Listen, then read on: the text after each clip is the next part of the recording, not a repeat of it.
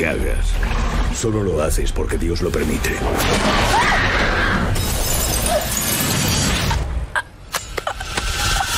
¿Ha permitido eso?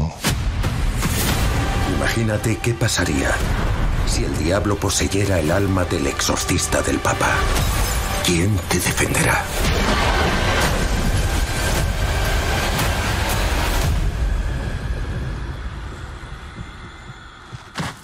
Mi fe no necesita defensa. Muy buenas a todos y bienvenidos una vez más a Archivos de Arkham, su podcast favorito de misterio. Hoy estamos de vuelta en otro martes macabroso y hoy, como pudieron ver, tenemos un tema morboso de esos que a ustedes les gustan, de esos que les encantan y más a Pille, ¿verdad? Que Pille es, me encanta el miedo pero no cree, dice. No me creo en lo que usted cree. Pero bueno, sí, el tema va a estar este, súper interesante. Vamos a hablar sobre posesiones demoníacas.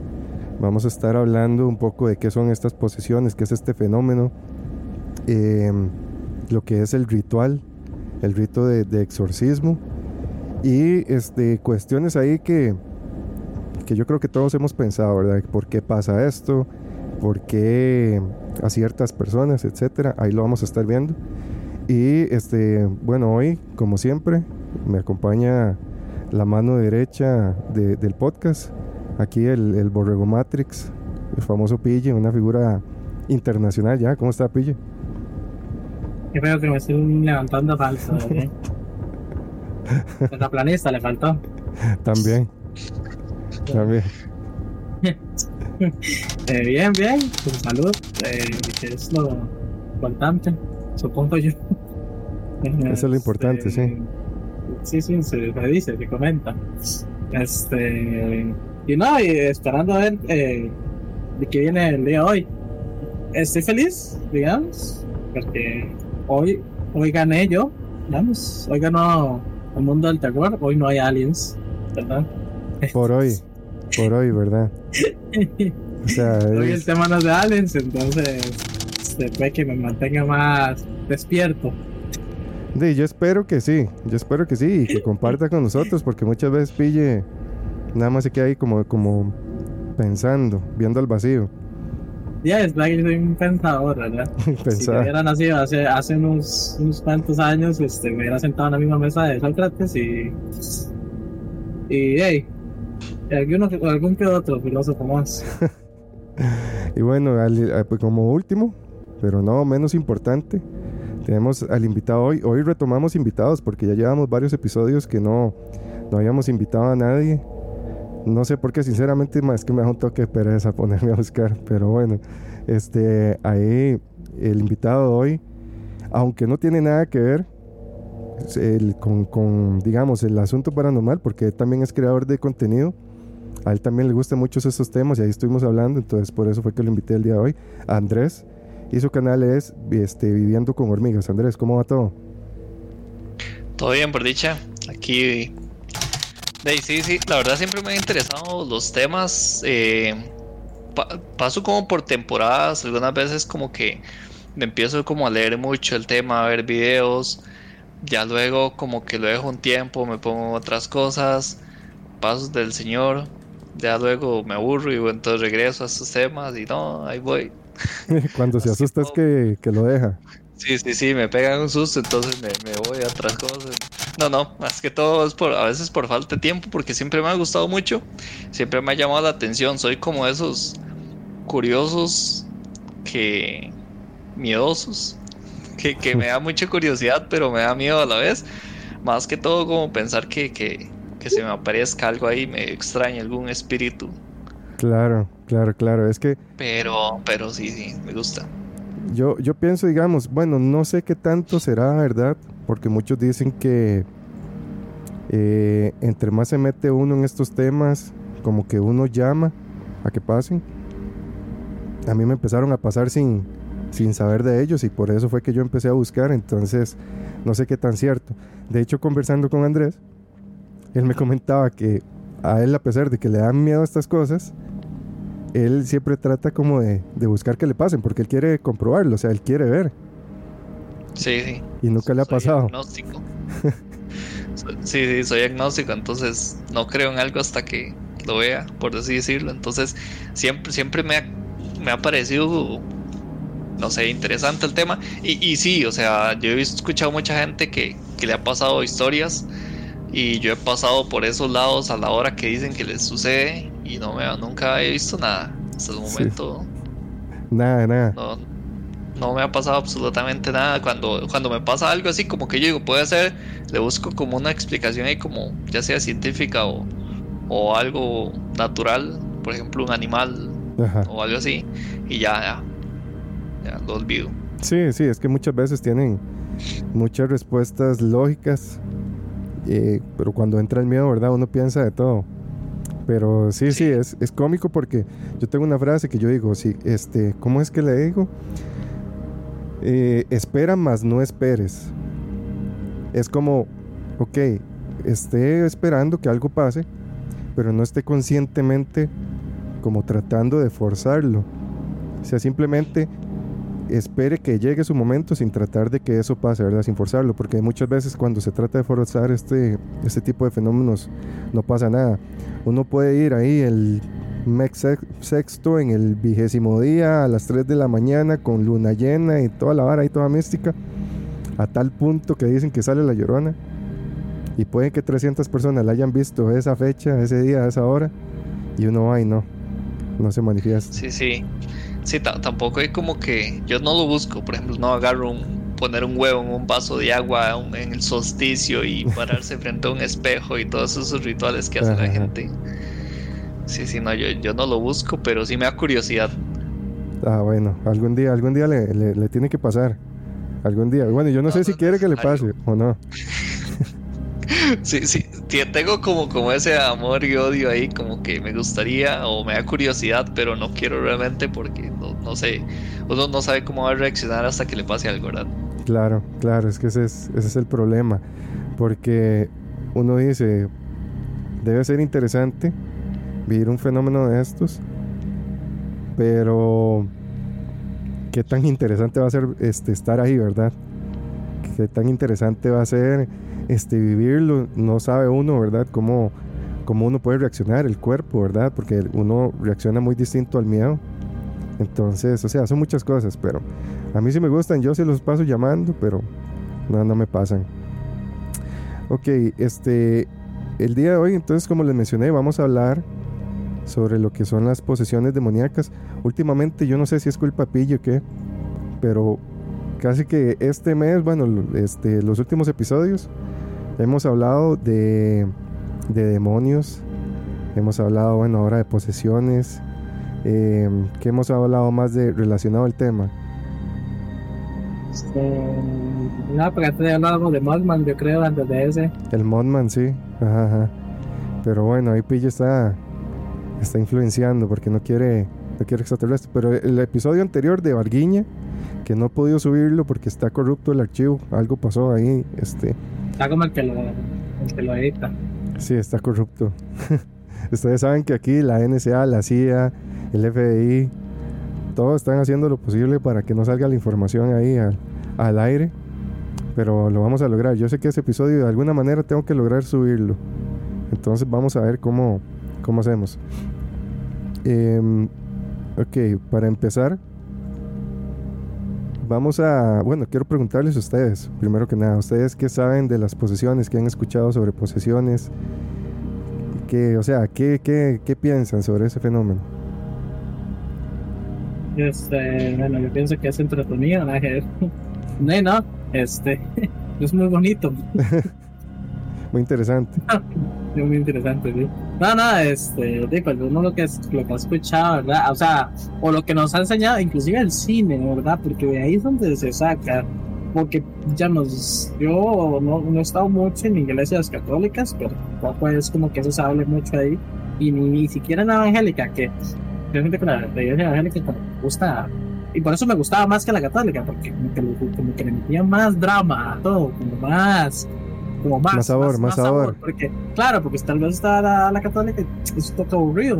En cambio ahí era como más sabor a todo ahí, entonces, como digo, yo he ido cosas católicas nunca he escuchado, no sé, de alguien que se, sea muy practicante católico y si se hablaron de exorcismo o así, que no creo, pero este, ni nada que yo fui, pero lo que, nos, lo que uno sabe normalmente no es por iglesia, sino ni por Biblia, ni siquiera. Este, es por, por lo que nos enseñaron las películas, ¿verdad? Que básicamente es como sí. que de, el demonio se le mete a una persona y la posee, básicamente es, es la ciencia, ¿verdad? Este, de, de lo que se conoce normalmente como una posesión así, ¿verdad? Este, yo así como bíblicamente que me acuerdo de algo, yo creo que hay una historia donde yo no sé quién era que tenía unos demonios o, o andaban sueltos para ir, y creo que Jesús los agarra y los mete en unos chanchos. Sí, sí, sí, que ajá, después por eso dicen sí. que uno no puede comer carne de cerdo, ajá, o de animales sí, que tengan pezuñas. No se puede comer. Sí. También eso de las comidas es un, un tema que se las trae, ¿verdad? Porque antes, en el Antiguo Testamento, este, había muchas comidas que no se podían comer porque estaban malditas, uh-huh. o, o porque, ajá. Pero este, se dice, digamos lo que he escuchado yo, que eso ya no, eso no rige del Antiguo Testamento, ¿no? Después, digamos, Cristo vino como que prácticamente todo eso, el antiguo, pasó siempre para el diablo. Y este, nunca mejor dicho. Nunca te mejor dicho. Y que, pues, verdad, se parte, se parte de, de, del nuevo. Pero eh, básicamente eso es lo que podría decir yo, yo, yo qué sé. Y este, tengo unas tal vez historias que medio me acuerdo, pero ahí tal vez más adelante las vemos, o no quiere que las veamos. No, más, más adelante, ya cuando vayamos poniéndole ahí este, sazón al asunto, vamos, vamos relatando. ¿Y usted, Andrés, qué, qué opina del fenómeno? ¿Qué sabe del fenómeno? Pues poco realmente. Con, con el tema de exorcismo, bueno, he visto varios temas ahí, o he visto incluso entrevistas que hablan con los padres. Por ejemplo, me llamó mucho la atención que ellos mencionan el tema de que, por ejemplo, un demonio tiene ciertas limitantes en la tierra, o, o por lo menos de lo que pueden hacer. Entonces eso me llama mucho la atención con el tema de que uno les tiene mucho miedo, pero realmente se supone que ellos no pueden hacerle nada a uno directamente para afectarlo. Por ejemplo, no pueden eh, incluso hacerle daño. Porque mucha gente, yo he visto que mencionan el tema de por qué no, por ejemplo, hacen algo sobrenatural ahí, le quitan los frenos al carro y matan a una persona. Uh-huh. Se supone que ellos, ellos no pueden hacer esos detalles o eso, algo tan extremo.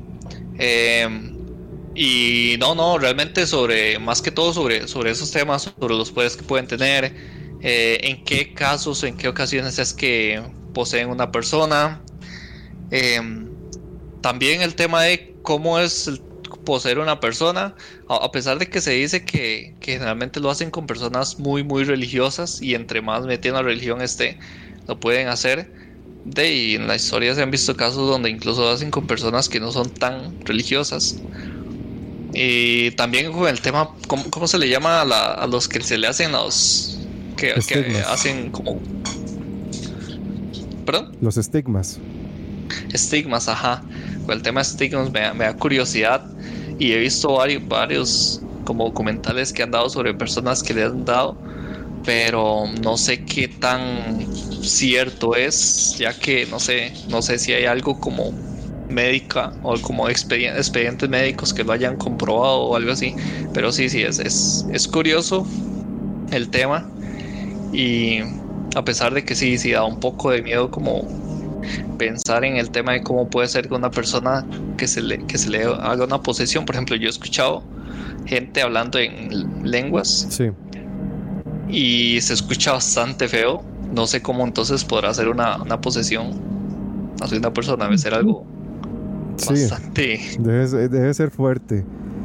Yo, sí, sí. yo he presenciado, pero igual hay como niveles, ¿verdad? De, dentro de las posesiones. Entonces hay unas que son como muy leves. Ahorita este, no recuerdo bien, porque ese fue un dato que, eh, que me acordé ahora, cuál es como la denominación que le dan, porque tiene como, como una denominación. Pero por decirlo así, hay unas posesiones que no se manifiestan de manera extraordinaria. Las otras son las extraordinarias, de manifestaciones extraordinarias, que esas son las que popularmente vemos en las películas, ¿verdad? Que son, este, presentan levitación, movimiento de objetos, voces, cambios hasta físicos de la persona. Esas son muy evidentes. En cambio, las otras tienen síntomas que son mínimos, entonces no se pueden percibir tan fácilmente. Entonces, por ejemplo, puede ser un cambio de humor de la persona, que usted diga, qué raro, esta persona antes no era tan bipolar y últimamente tiene cambios muy bruscos de comportamiento, digamos, tiene cambios eh, bruscos, no puede manejar sus emociones, por ejemplo, tiene ataques de ira, de depresión, de alegría, se pone a llorar. Entonces mucha gente diría, ok, de bipolar o algo tiene, ¿verdad? Ahí este, claramente primero habría que analizar, ¿verdad?, si eso es alguna patología, alguna este, enfermedad mental, ¿verdad? Pero se dice que este, hay muchas posesiones, día a día, digamos, eh, están presentes, pero como no se manifiestan de esta manera tan fuerte, no nos damos cuenta. ¿Y cómo es que se dan cuenta las personas que están poseídas? Hasta que están frente al rito, ¿verdad?, de exorcismo. Eh, llega un sacerdote y empieza a hacerle tal oración o a presentarle símbolos o a hacer ciertas cosas como para detectar, y aquí es donde ya la persona empieza a manifestar, ¿verdad?, este, que sí posiblemente tenga una, eh, una posesión. Entonces, eh, yo lo he escuchado. De hecho, en mi tiempo que yo estuve metido en la religión, yo llegué a escuchar que este, posiblemente todo mundo tenga como un demonio dentro de su cuerpo, ¿verdad? Eh, recordemos también que están estos seres llamados arcontes, que muchas veces también se le relacionan con enfermedades, ¿verdad? Depresión, ansiedad. Algunos dicen que estos son seres parasitarios que habitan el cuerpo, y hasta cierto punto o con diferentes situaciones es que se manifiestan. Entonces yo sí recuerdo haber presenciado, por ejemplo, eh, un grupo de oración, algo así, una persona que siempre se ha comportado de manera normal, nunca ha presentado ningún comportamiento extraño, se le acerca a alguien como para hacerle una oración directamente a él, y ahí la persona se vuelve loca y cambia totalmente. Tal vez era una persona súper tranquila y de repente cambia, se vuelve súper agresivo, eh, a veces hasta la voz les, les, les cambia. Entonces son cambios como muy abruptos, ¿verdad? Entonces ahí entra en debate porque eh, lastimosamente en la religión muchas veces uno nota cosas que la gente tiende a hacer como para sentirse parte de, ¿verdad? Como esto de, de sentir el Espíritu Santo y tirarse al suelo y revolcarse, o... o decir que escuchan lenguas cuando no escuchan lenguas. O sea, como que también a veces la presión social, ¿verdad?, de estos cultos hacen que las personas eh, tiendan a mentir. Entonces a veces yo no sé si es actuado o si en realidad este, está pasando. Antes de continuar, darle muchísimas gracias a Reptilian Boy, que acaba de darle ahí seguir. Bienvenido a Archivos de Arkham. Hoy vamos a estar hablando sobre posesiones demoníacas, el lado más Eh, como teórico, teológico de qué es este fenómeno, ¿verdad? No tanto el lado de este, ¿verdad?, más como hollywoodesco, sino que hoy sí quiero como enfocarme un poco más a conocer qué es el, el fenómeno. Dice, a mí me entró una vez en el cuerpo, le di permiso para entrar por mis pies, una energía vibratoria rebotó de mis pies a cabeza dos veces en menos de dos segundos, y cuando salió me sentía como nuevo. Ya no me importaba eso que me hacía estar triste. Eso yo lo he escuchado, eh, también yo lo he escuchado prácticamente eh, llamar, digamos, el Espíritu Santo.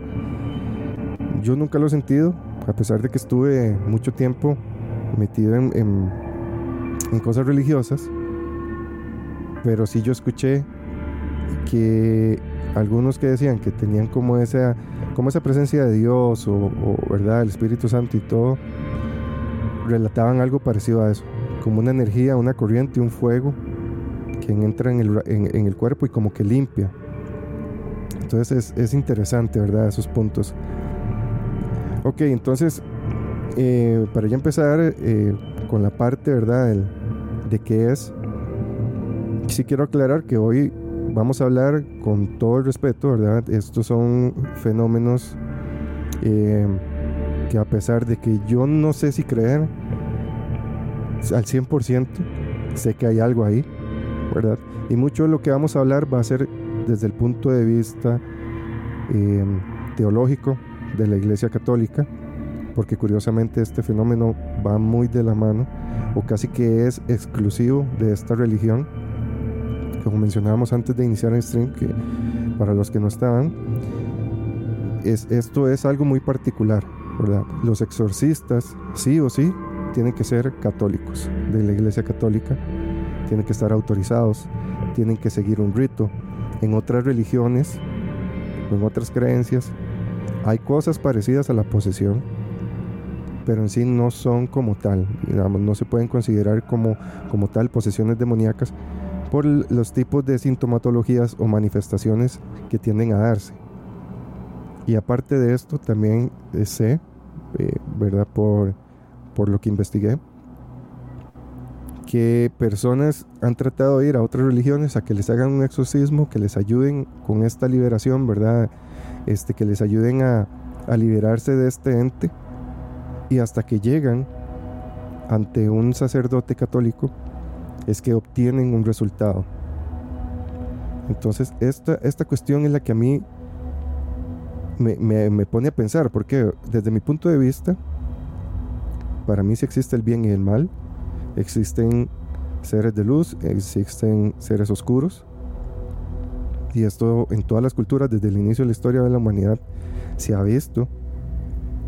Pero ¿por qué entonces tiene que seguirse un rito católico, ¿verdad? Y muchas de las cosas que nosotros conocemos hoy en día como, eh, como figuras malévolas, digamos, como el diablo, Satanás, Belcebú, los demonios, todo esto ha sido creado por la Iglesia Católica, ¿verdad? Antes tenían otros nombres, antes no eran seres totalmente malvados, eran seres neutros, hacían el bien y el mal, protegían también como castigaban, hasta que llega la Iglesia Católica, ¿verdad?, y empieza a inculcar su monoteísmo, y todas aquellas prácticas paganas que tenían antes se satanizan, ¿verdad?, porque ellos necesitan eliminar todas estas, eh, todo este politeísmo que existía y centrar las creencias en un solo Dios. Entonces ahí es donde a mí como que todavía no logro entender por qué es que tiene que ser un rito y un acto este, totalmente eh, católico. Ok, antes de, de empezar con la posesión, vamos a ver varios aspectos eh, que son como manifestaciones demoníacas, porque esto yo no, no conocía tanto. Yo conocía dos simplemente, pero hay, hay varias. Y en general son cinco, como las manifestaciones más grandes. La primera es la infestación. No sé si ustedes han escuchado sobre, sobre las infestaciones. No. No, no, nunca. Nunca. Okay. Una infestación básicamente es cuando un demonio o un ente, ¿verdad?, de estos este, demoníacos, tiene control o acciones sobre un lugar, sobre un objeto o incluso un animal. Por así decirlo, un poltergeist, ¿verdad? El poltergeist podría encasillarse dentro de una infestación demoníaca, porque el poltergeist casi siempre está eh, centrado o amarrado, ¿verdad?, a un, a un lugar en específico, o tal vez a un objeto. En algunos casos es producto también de alguna persona que hace que se manifieste, pero muchas veces es una manifestación en el lugar en sí. Aunque también se dice que puede llegar a afectar a las personas, eh, pero indirectamente, ¿verdad?, no como una posesión. Eh, el objetivo de estas infestaciones es perturbar, es molestar, es desanimar, hacer que la persona se, se desespere, se deprima. Y este, para la parapsicología, ellos es que lo relacionan con este asunto de los, de los poltergeists. Después está la parte de la vejación. ¿Han escuchado ustedes sobre, sobre vejación? No. No, tampoco. La vejación yo sí la había escuchado, no tenía muy claro qué es. Y bueno, ahorita se me fue la, la cámara de, de Andrés otra vez. Ahorita por, para los sí. que están viendo, sí, estamos teniendo problemas ahí con la, con la cámara de, de Andrés. Con mi cámara. Sí, entonces no se asusten si ven que ahí este, a veces parpadea la imagen o, o, o se apaga o se... Porque como que se está Uy, quedando... Quieta. Sí, se está quedando ahí este, pegada. Pero bueno, este asunto de la vejación es... Eh, Es, es un toque complicado de, de entenderla, porque es como una agresión espiritual de este demonio. Eh, es un ataque directo a la salud de la persona o a su bienestar, no solo físico, sino que también mental. Y este, se dice que muchas veces es causado por este... tener como una conducta imprudente, ¿verdad? Tener hábitos imprudentes. Eh, por ejemplo, ellos mencionan que a las personas que frecuentan mucho a los, a los brujos, a los magos, lecturas de cartas, eh, que tienen muchos vicios también. Entonces, estas vejaciones eh, son como actos que hace la misma persona y se este, llegan a, por así decirlo, a autodestruir, ¿verdad? Y supuestamente esto ellos no lo están haciendo bajo su conocimiento, sino que es una conducta que este ente está haciendo que este, la persona lleve a cabo. Después está la parte de la opresión, que esto es, dicen que es como algo más, eh, como más íntimo de la persona. Son enfermedades, es, hay un bloqueo, hay como una ofuscación de la persona. Eh, ponen el ejemplo ahí de la persona que es infiel y la persona queda como amarrada a la otra persona con la que fue infiel, ¿verdad? Queda como esa este, como esa unión de energías, y a pesar de que fue un acto tal vez de una noche, esto, esa persona va a seguir pensando en, en la otra, va a empezar a manifestar problemas, etcétera. Entonces ahí es donde empiezan como a actuar, ¿verdad? Esta, esta eh, opresión. Después está la parte de la obsesión, que es cuando hay una, eh, una tentación tan intensa para la persona que queda atrapada, ¿verdad? Todos sabemos que es una, una obsesión, ¿verdad? Pero es algo, no una obsesión tal vez como uno la conoce, que dice, oye, es que estoy obsesionado por comer esto, o tengo que estar tomando Coca-Cola, ¿verdad? O tengo que estar viendo a esta persona porque me obsesiona estar con ella. Esta obsesión es algo casi que incontrolable para la persona, ¿verdad? No le importa que, este, que pierda, que tenga que hacer para satisfacer. Entonces, cuando llega a ese nivel de obsesión, es donde se dice que puede ser una manifestación de una posesión. Y por lo general sufren arrebatos de, de ira, de odio, de desesperación, hasta tienen pensamientos de autoeliminación, ¿verdad? Al no poder cumplir o saciar esa obsesión. Y por último está ya la posesión, que según la definición que dio Corrado Balducci, eh, lo que hace el diablo o el demonio es dominar por completo el cuerpo de la persona y su espíritu. El alma, recuerden que el alma es aparte del cuerpo, en teoría está compuesto por eh, cuerpo, alma y espíritu. El alma es algo que no puede tocarse, ¿verdad? Es totalmente perteneciente a Dios. Por eso es que muchas veces el asunto de, de los pactos con demonios que dicen que uno entrega el alma, eso no es así, porque el alma eh, está ligada totalmente con lo divino. Entonces este demonio, al controlar el cuerpo, por ende también este, controla el espíritu y controla las acciones y pensamientos de la persona. Entonces, hasta que no haya un ritual de exorcismo, la persona no va a poder liberarse de, de eso. ¿Han, ¿Habían escuchado ustedes algo sobre, sobre estas manifestaciones? Ya que ya se las expliqué. Sí, tan, tan les explico, ¿no? ¿Verdad? Pero evidentemente uno, uno entiende como entiende superficialmente, uh-huh. ¿verdad? Claro, claro.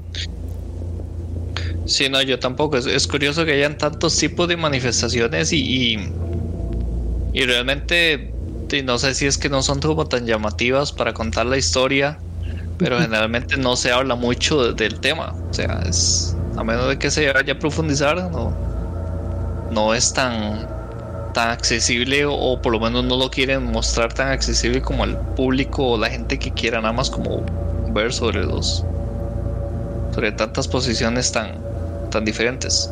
Sí, es que es, es como, bueno, la infestación sí es un poco más, este, más evidente, ¿verdad? Porque ahí sí hay, este, a veces manifestaciones en el lugar, etcétera.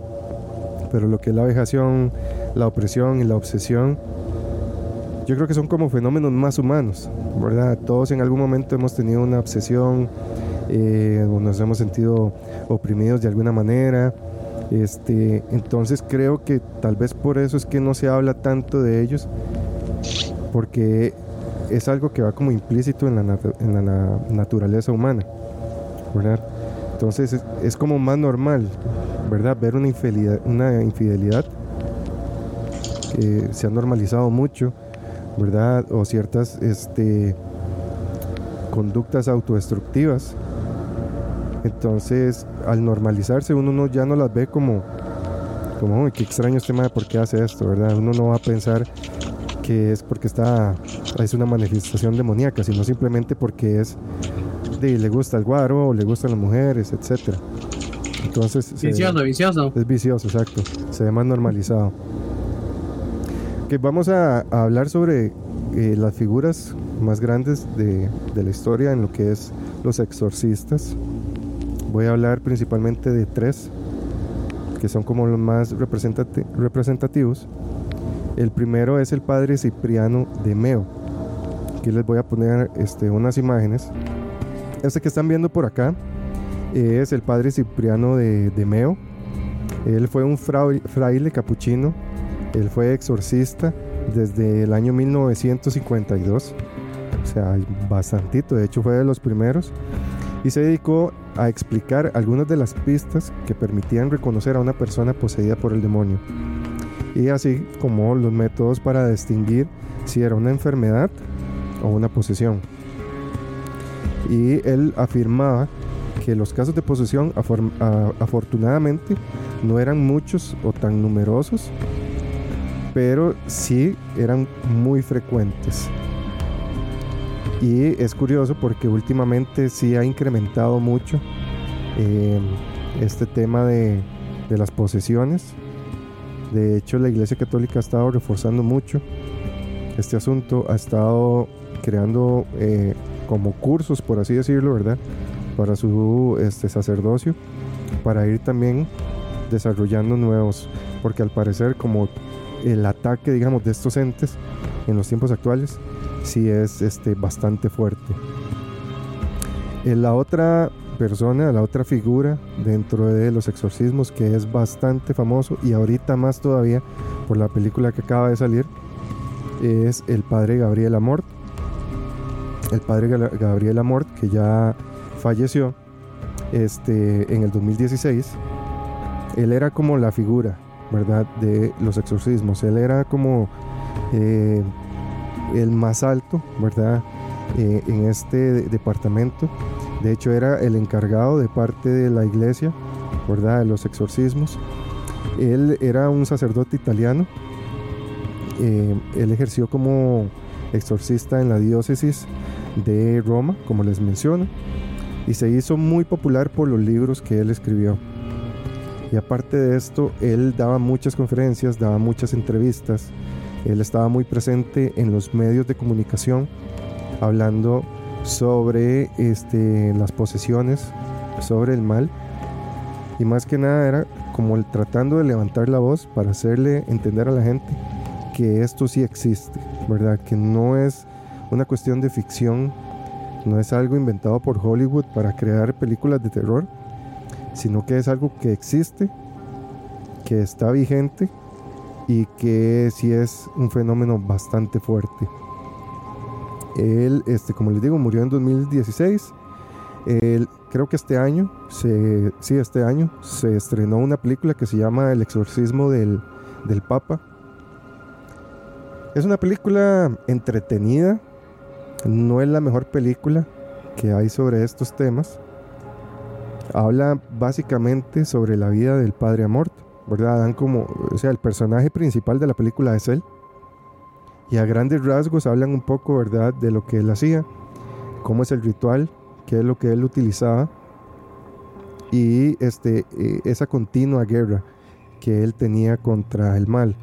Porque al parecer, él, este, al momento de su muerte, eh, bueno, no, al momento de su muerte no, sino que por ahí del dos mil diez, él afirmó que en ese momento había realizado alrededor de setenta mil exorcismos, ¿verdad? Eso es, matemáticamente no he sacado como cuentas de ver cuántos exorcismos este, hizo por día, ¿verdad? Pero setenta mil exorcismos, mínimo se tuvo que tirar unos días al día. Entonces, eh, también esto depende mucho, ¿verdad? Porque como hablamos en un inicio, hay muchos exorcismos que pueden ser más débiles, pueden ser más fuertes.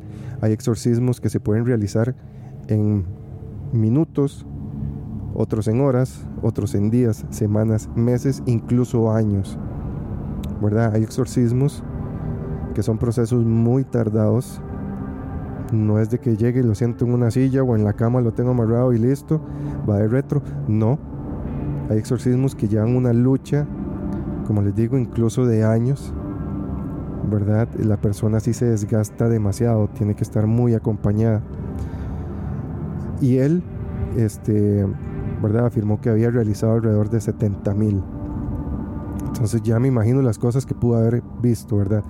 Y muchas de esas cosas él las dejó plasmadas en sus libros. Entonces, si les gusta todo este tipo de lectura, ¿verdad?, es lectura también como muy religiosa, ¿verdad? Recordemos que él es un sacerdote, pero este, él en su libro sí dejó plasmadas muchas cosas bastante impresionantes. Entonces, si les gusta todos estos temas, les recomiendo que se busquen alguno y lo lean. También creo que hay en internet este, entrevistas del padre Amorth, es súper famoso, entonces también pueden ir a buscar videos sobre, sobre esas entrevistas. Eh, sí, la mayoría de entrevistas, uh-huh. perdón, la mayoría de entrevistas es curioso porque, lo, de, como, como decías, son padres, son personas católicas bastante religiosas y la mayoría son, si alguien busca como el tema del morbo, desde ese lado uh-huh. es difícil porque no lo va a conseguir. Generalmente ellos hablan desde el lado de, de la religión católica y ahora me, me explican mucho como lo que se da eh, casi que va muy, o sea, lo explica muy poquito. Ellos mencionan el tema simplemente como de que algunas veces sean, no sé, movimientos de objetos o que pueden evitar algunas personas, pero sí, realmente es, es poco lo que dicen. Sin embargo, es interesante escuchar cómo hablan del tema como tan natural, sí, como si para ellos fuera algo como súper normal. Sin embargo, eh, si uno va y habla con una persona así como muy religiosa, prácticamente no sabe nada del tema, o sea, o alguien que esté muy metido en la iglesia, no saben nada. Es como algo muy reservado, solamente como para ciertos padres o algunas personas religiosas que tengan algún estatus en la institución. Sí. Entonces, sí, es. Sí, y es, y es interesante porque yo no soy este, religioso, sí tengo mis creencias. Mira, como muchas veces lo he dicho, para mí la religión es más un acto social, es un constructo humano que no tiene nada que ver con la fe que tengan las personas, ¿verdad? Yo puedo tener mi fe muy clara y muy fuerte, pero no ser religioso, ¿verdad? No tengo que estar presente ni en un culto, ni en una iglesia, ni seguir los ritos, ni hacer ciertas oraciones, porque para mí este, mi fe es directa, ¿verdad?, con lo que yo crea. No, no necesito un intermediario. Pero estas personas que se dicen ser muy religiosas y pasan en la iglesia y todo esto, saben muy poco de estos temas, y más bien usted debería de conocer muy bien a su enemigo. O sea, hay una frase famosísima que es, que es verdad, que el diablo sabe la Biblia y el diablo va a misa. El sí. diablo sabe muy bien lo que dice la Biblia, se la conoce al revés y al derecho, porque él construye, ¿verdad?, se construye de manera que pueda debatir y que pueda debatir y traerse abajo su su como su conocimiento, ¿verdad?, su fe. Eh, lo mismo se dice de los, de los satanistas, ¿verdad? O la gente que practica eh, ocultismo, artes esotéricas. Son personas que tienen mucho conocimiento, que se viven instruyendo, que viven practicando, que es una cuestión de día a día. Yo escuché un relato de un ex satanista que él decía: para una persona religiosa es súper sencillo tener el favor de Dios, pero teniendo verdadera fe. En cambio, para nosotros, nosotros estamos luchando contra una fuerza demasiado grande. Entonces, si una persona reza una vez al día y está protegido, nosotros tenemos que hacer nuestros oficios, nuestros rituales, diez veces al día. Ocupamos demasiada fuerza para poder contraatacar a esa, a esa luz. Y aún así la gente no, no lo sabe, ¿verdad? Este, o no se informa. Si usted llega a una señora y le habla sobre demonios, esa señora le va a pegar tres chancletazos y lo va a ir a, a rezar el Padre Nuestro. En vez de decirle: ok, usted tiene que saber que si existe esto, esto y esto, cómo protegerse, qué es, porque es un constructo al final de la religión, es parte de, que si no hay mal, entonces ¿qué hace la, qué hace la religión? Si no existiera el mal, o sea, no tendrían sentido, se necesitan, ¿verdad? Como se dice, la luz necesita la oscuridad y la oscuridad necesita la luz. Eh, entonces a mí me parece interesante que estos temas sean como muy tabú dentro de, de esto. De hecho, en la, en la película de este eh, El exorcismo del Papa, hay una escena, hay una parte donde a él lo llaman, ¿verdad?, como a dar la cara, porque había hecho un exorcismo. Entonces le dicen: vea, ya otra vez usted hizo un supuesto exorcismo. Le dicen los mismos, ¿verdad?, jerarcas dentro de la iglesia, diciéndole que ellos este, sabían que eso era mentira, que simplemente esa persona tenía una, un problema mental, y que lo que él estaba haciendo era un teatro, ¿verdad?, como para, para asustar a la gente. Entonces el, madre, el mismo padre Amorth le dijo: este, no, no, no, o sea, para mí no es posible que ustedes, siendo creyentes de Dios, no crean que el mal existe, ¿verdad? Entonces hasta dentro de la misma iglesia se da esto. Ok, y el último, que es como más representante, y algunos dicen que posiblemente es el, el sucesor del padre Gabriele Amorth, Amorth eh, es el padre José Antonio Fortea.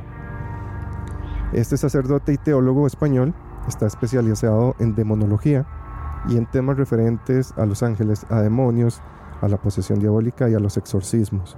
Él es como la figura ahorita, es súper conocido. Igual en YouTube pueden encontrar un montón de entrevistas. Él es súper abierto a hablar de estos temas, porque él sabe que se necesita crear conciencia. Eh, él se ha dedicado a exponer, como les digo, todos sus conocimientos sobre el tema del exorcismo, y hay una obra que se llama Suma Daemonica, que es un tratado de demonología y es un manual de exorcistas. Entonces él como que promueve mucho esta obra, y en ella él analiza lo que son los demonios, el estado de la condenación, la relación de los espíritus ca- caídos entre ellos mismos, entre el humano y entre, entre Dios. Claramente todo, ¿verdad?, desde un lado muy teológico, muy religioso, ¿verdad? No esperen ver ahí este, algo súper morboso, ¿verdad?, como dijo Andrés, una historia ahí casi como, como El Señor de los Anillos o un Dan Brown o una vara así, no. Pero es muy interesante ver cómo él se expresa sobre, sobre estos fenómenos. Sí, incluso él cuenta algunas veces la, la historia de lo que lo llevó ahí. Yo he visto videos donde él uh-huh. menciona el tema de que él no quería eso, él no lo buscó, y a pesar de eso te, fue como que le tocó, porque él estudiaba un poco del tema, le llegaba gente y los demás lo buscaban, le pasaban, no sé, información sobre algunas personas que tenían el problema, y de ahí sin quererlo estuve casi como un... Este, un alumno de, de Amorth, y, y continuó casi que con el legado que ha tenido, y es bastante interesante escuchar las, las entrevistas que le hacen. Igual desde el tema religioso, él menciona muchos temas ya religiosos, eh, y generalmente pues ellos siempre van a defender la religión, sí, sea como sea, porque pues de eso es lo que creen. Entonces es, es, es bonito escucharlo y es interesante. pero hay que ser abierto como a tal vez alguien que no sea como tan religioso, de que quiera o no lo va a escuchar o, o, o, a, o a tratar casi que de convencerlo que la religión es, es lo mejor. Exactamente. Sí, digamos, dentro de, del, del asunto de los exorcismos, las personas, las personas que llevan estos rituales son muy religiosas, ¿verdad? No nos vamos a encontrar un, un Constantine ahí, ahí adentro. Sí. Puede que haya, bueno, porque siempre hay. De hecho, yo me acuerdo un programa. yo me acuerdo un programa, sí, Constantine para mí es, es épico.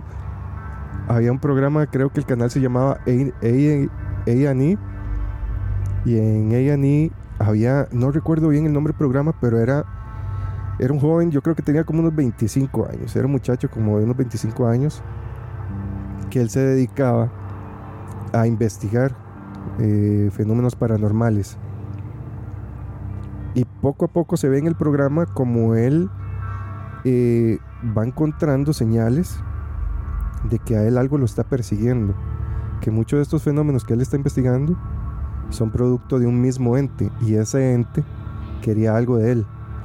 Entonces al final él empieza como, ¿verdad?, como una persona aficionada, investigando, grabando, yendo a casas con eh, feno- fenomenología, ponía sus cámaras y todo, pero poco a poco este ente empieza como a, como a ensañarse con él, ¿verdad? Y al final él se empieza a meter como en el asunto de, de exorcismos. Él empieza a estudiar demonología, empieza a buscar ayuda con sacerdotes.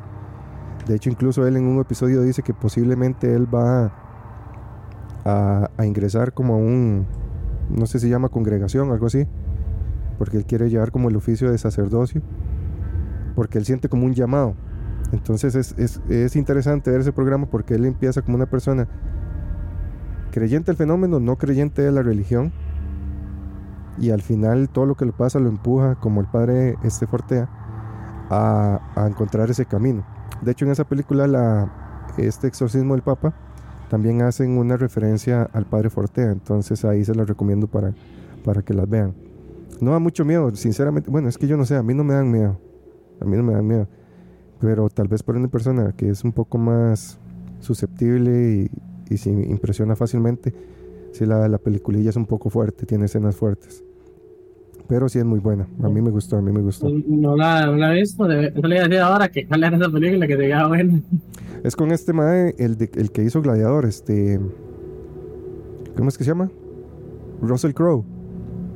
Así, algo así se llama. No sé. Le digo. Eh, sí, Russell ah, Crowe. Ajá.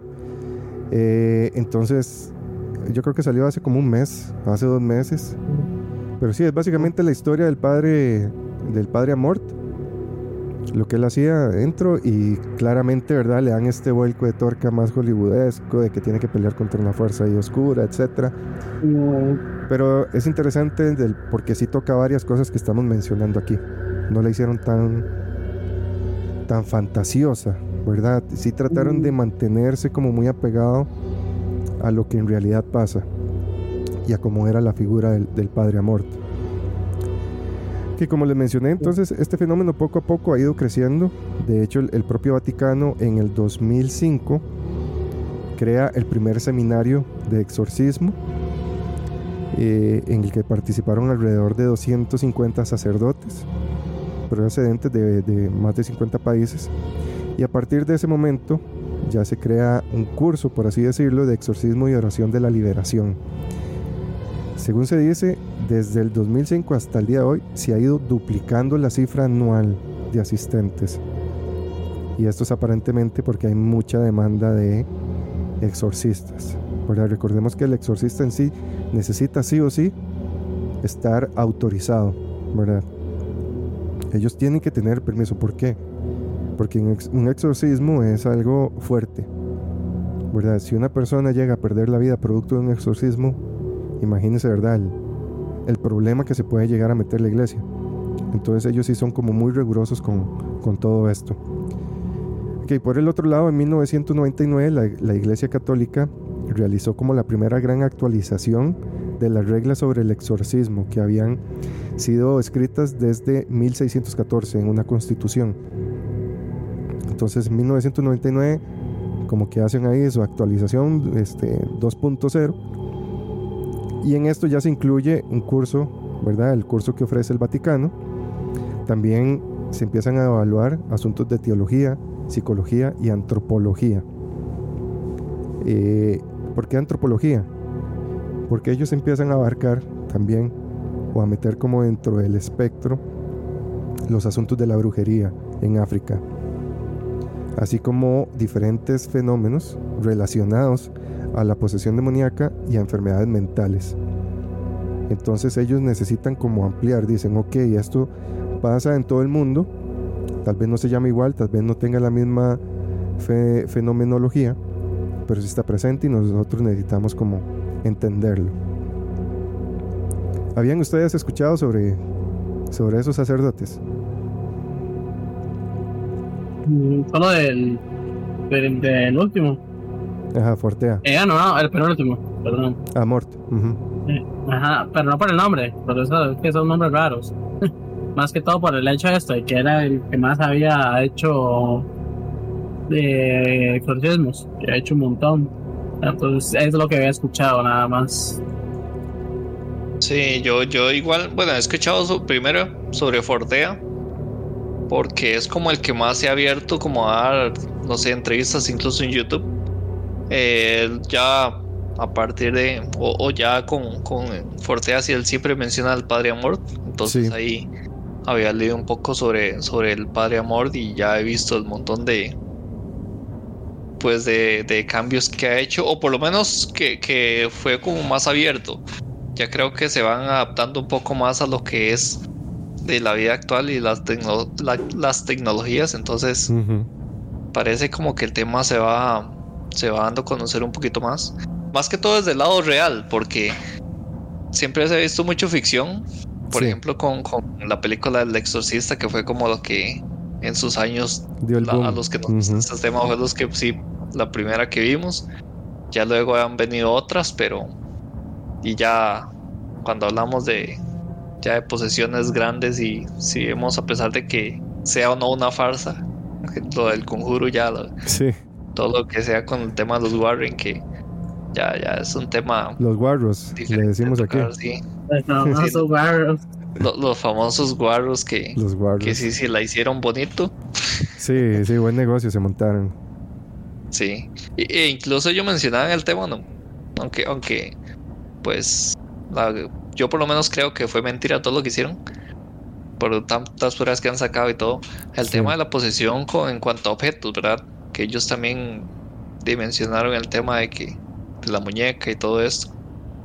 E sí. Incluso se ha visto de cuadros, no sé qué tan cierto será, pues con posesiones de cuadros o de algunos otros objetos que, que han ido pasando de familias o de museos o lo que sea.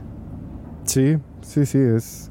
Es interesante, digamos, en teoría un demonio no puede poseer a un objeto inanimado, pero sí puede ejercer influencia, ¿verdad? Eh, por ejemplo, creo que ahorita no tengo el nombre que he apuntado, pero estaba leyendo el relato de un padre que también era exorcista, que eh, él relata que en una casa empiezan a haber manifestaciones. Cuando él ve manifestaciones, él cree que es un poltergeist, ¿verdad? Él ya primero analiza todo el asunto, ve que busca, eh, ¿verdad? La, el lado razonable, que ok, si hay sonidos puede ser que la, man- la madera se expande o que haya fugas de gas, etcétera, ¿verdad? Él empieza a analizar todo el entorno y se da cuenta que no, que ok, estas manifestaciones tienen un origen paranormal. Él cree que es un poltergeist. Él, este... empieza a ver pequeñas señales en una persona. Él empieza a notar ciertos tics, ciertas miradas, como que la persona a veces este, se disociaba o perdía la mirada por unos segundos o tenía tics. Entonces él empieza a ver cosas, hay cambios de, de, de humor, como les había mencionado. Entonces él pregunta a los padres de familia que si esta era una conducta normal. Ellos les dicen que no, que posiblemente es por el estrés de todo lo que está pasando. En ese momento él dice, mmm, no sé, me parece extraño, ¿verdad? Ok, voy a hacer como un, un rito pequeño para ver si hay manifestación. Él empieza a hacer oraciones enfrente de la persona. La persona se empieza a notar molesta. Entonces él ya donde ve que ahí está como aprensión, ¿verdad?, a estas oraciones, él toma un crucifijo, se lo presiona contra la frente y ya ahí es donde se destapa el asunto. La persona estaba poseída. Él logra comunicarse con los entes, porque al parecer eran varios entes, y entonces eh, él pregunta que si hay algo en la casa, ¿verdad?, que... que como que haga manifestar esas cosas, o si son ellos. Entonces ellos le dan como una señal de que hay un objeto, hay como una bola, de, la bola negra del dragón, les dijeron ellos. Y era como un artefacto, era como un adorno, por así decirlo, que era una bola negra con un dragón. No recuerdo bien si esta bola fue que ellas lo compraron en algún lado o se la regalaron, pero básicamente ese objeto era el que estaba, eh, ¿verdad?, llenando esa, esa casa con toda esta energía. Y la niña la estaba canalizando. Entonces por medio de ella es que estos seres estaban manifestando. Entonces hay, hay muchas maneras en que se puede llegar a, a presentar este, este fenómeno. eh, Por eso es que muchas veces también se dice que si a ustedes les regalan algo, hay que limpiarlo. O si encuentran cosas tiradas en la calle, ¿verdad? No sé, a veces la gente encuentra un sillón ahí que se la juega todavía y le pegan una limpiada y listo. Pero también hay que pegarle como una limpiada energética, porque usted no sabe. ¿Y un que... billetito? De ahí... ¿Billete? De un billetito, de ahí no, porque en teoría el billete se lo están dando con una buena intención. Ah, pero si no se lo encuentra uno. Hay que gastarlo antes de llegar a la casa. Hay que gastarlo rápido, ¿ah? Sí. Pasa de una vez. Pero no devolverlo. Pasa de una vez por las birras. ¿Devolverlo no? No. No. No. Pero... Ay, vea lo que es el diablo, ah, convierte el billetico en birras. Vea lo que es. Sí. Cochino. Pero sí, es, es importante como tener cuidado con estos regalos, ¿verdad? A veces que nos dan, uno no sabe como la intención con que lo dan, o si ya trae una carga energética, ¿verdad? Tal vez la persona en su, tenía este adorno en su casa y esa casa solo pleitos y solo odio y rencor, y le dan este objeto, personas. Puede ser, y, y tal vez a usted le dan este objeto y toda esa carga energética se va para su casa también.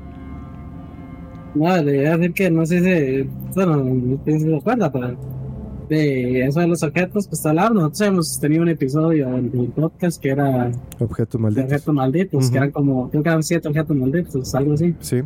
Este, y me acuerdo de la cajita, no me acuerdo cómo se llamaba, porque ya la caja hay ya algún nombre.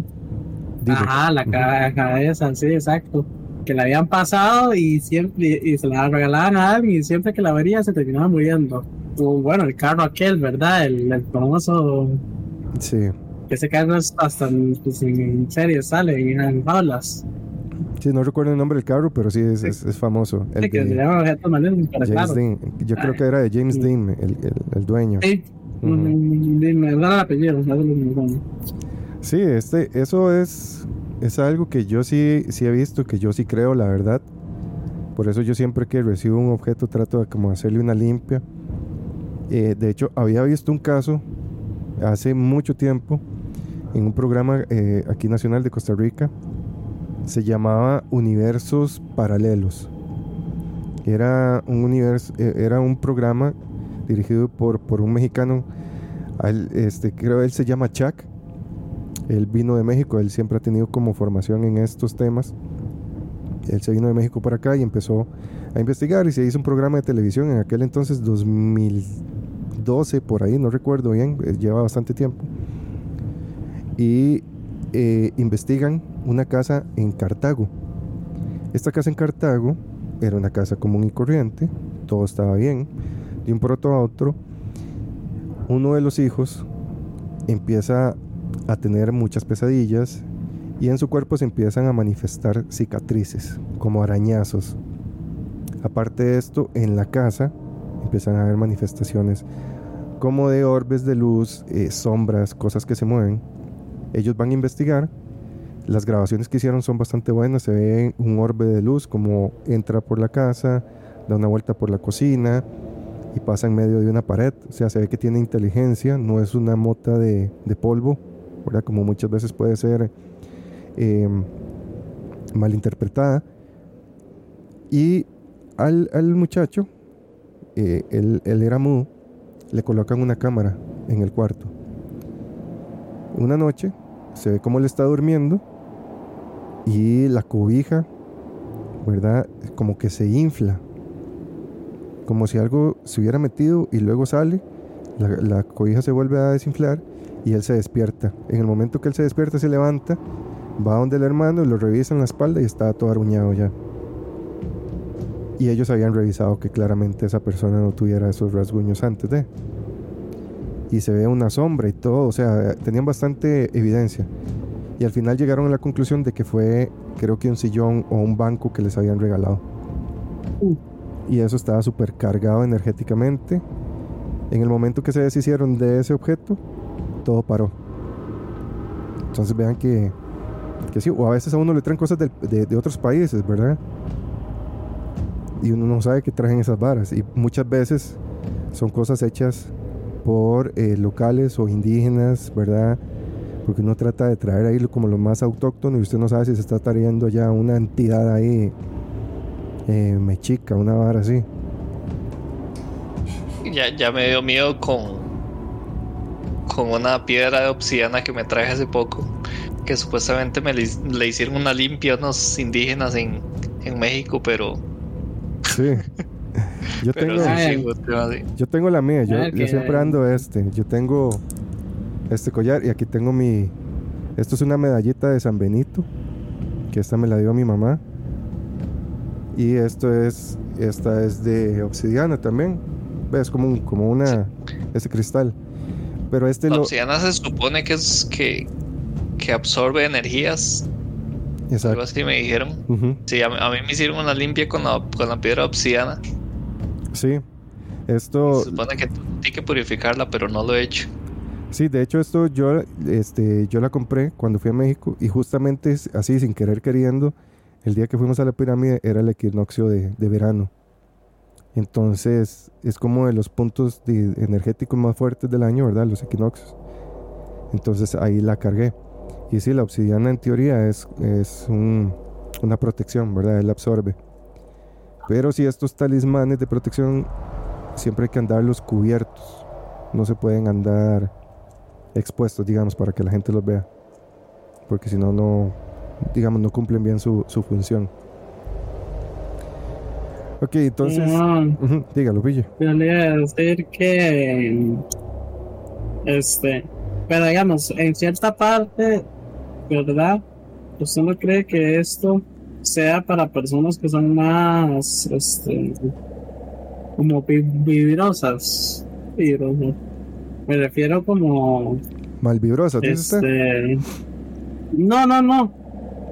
Personas sensibles. Como... Ajá, exacto, exacto. Que crea mucho en eso. No. Porque o quizá, o verdad, también hay personas que son muy susceptibles a muchas cosas, ¿verdad?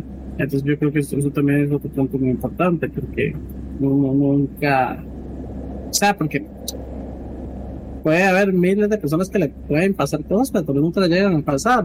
¿Cuál es la razón? Bueno, no se sabe, tal vez no es cierta, pero yo sí creo que hay gente que es más sensible que otras personas.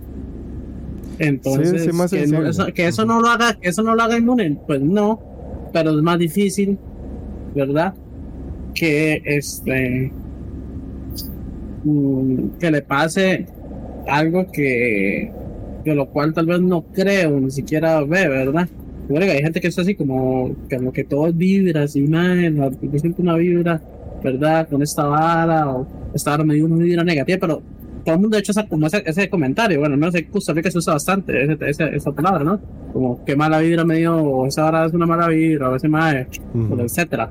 Pero hay gente que lo, no, no lo dice en ese, en ese Eh, como en esa frase, ¿verdad? Que es más que todo es un decir, un dicho, del más que mala vibra, sino que lo dice de verdad, como yo sentí una vibra rara. Sí. Entonces siento que es ya gente que, que dice que no es, yo siento, creo que es más probable que una persona que crea en eso y que es, crean esto, las vibras, y, y o sea muy creyente de él, pues sea más susceptible. ¿Eh?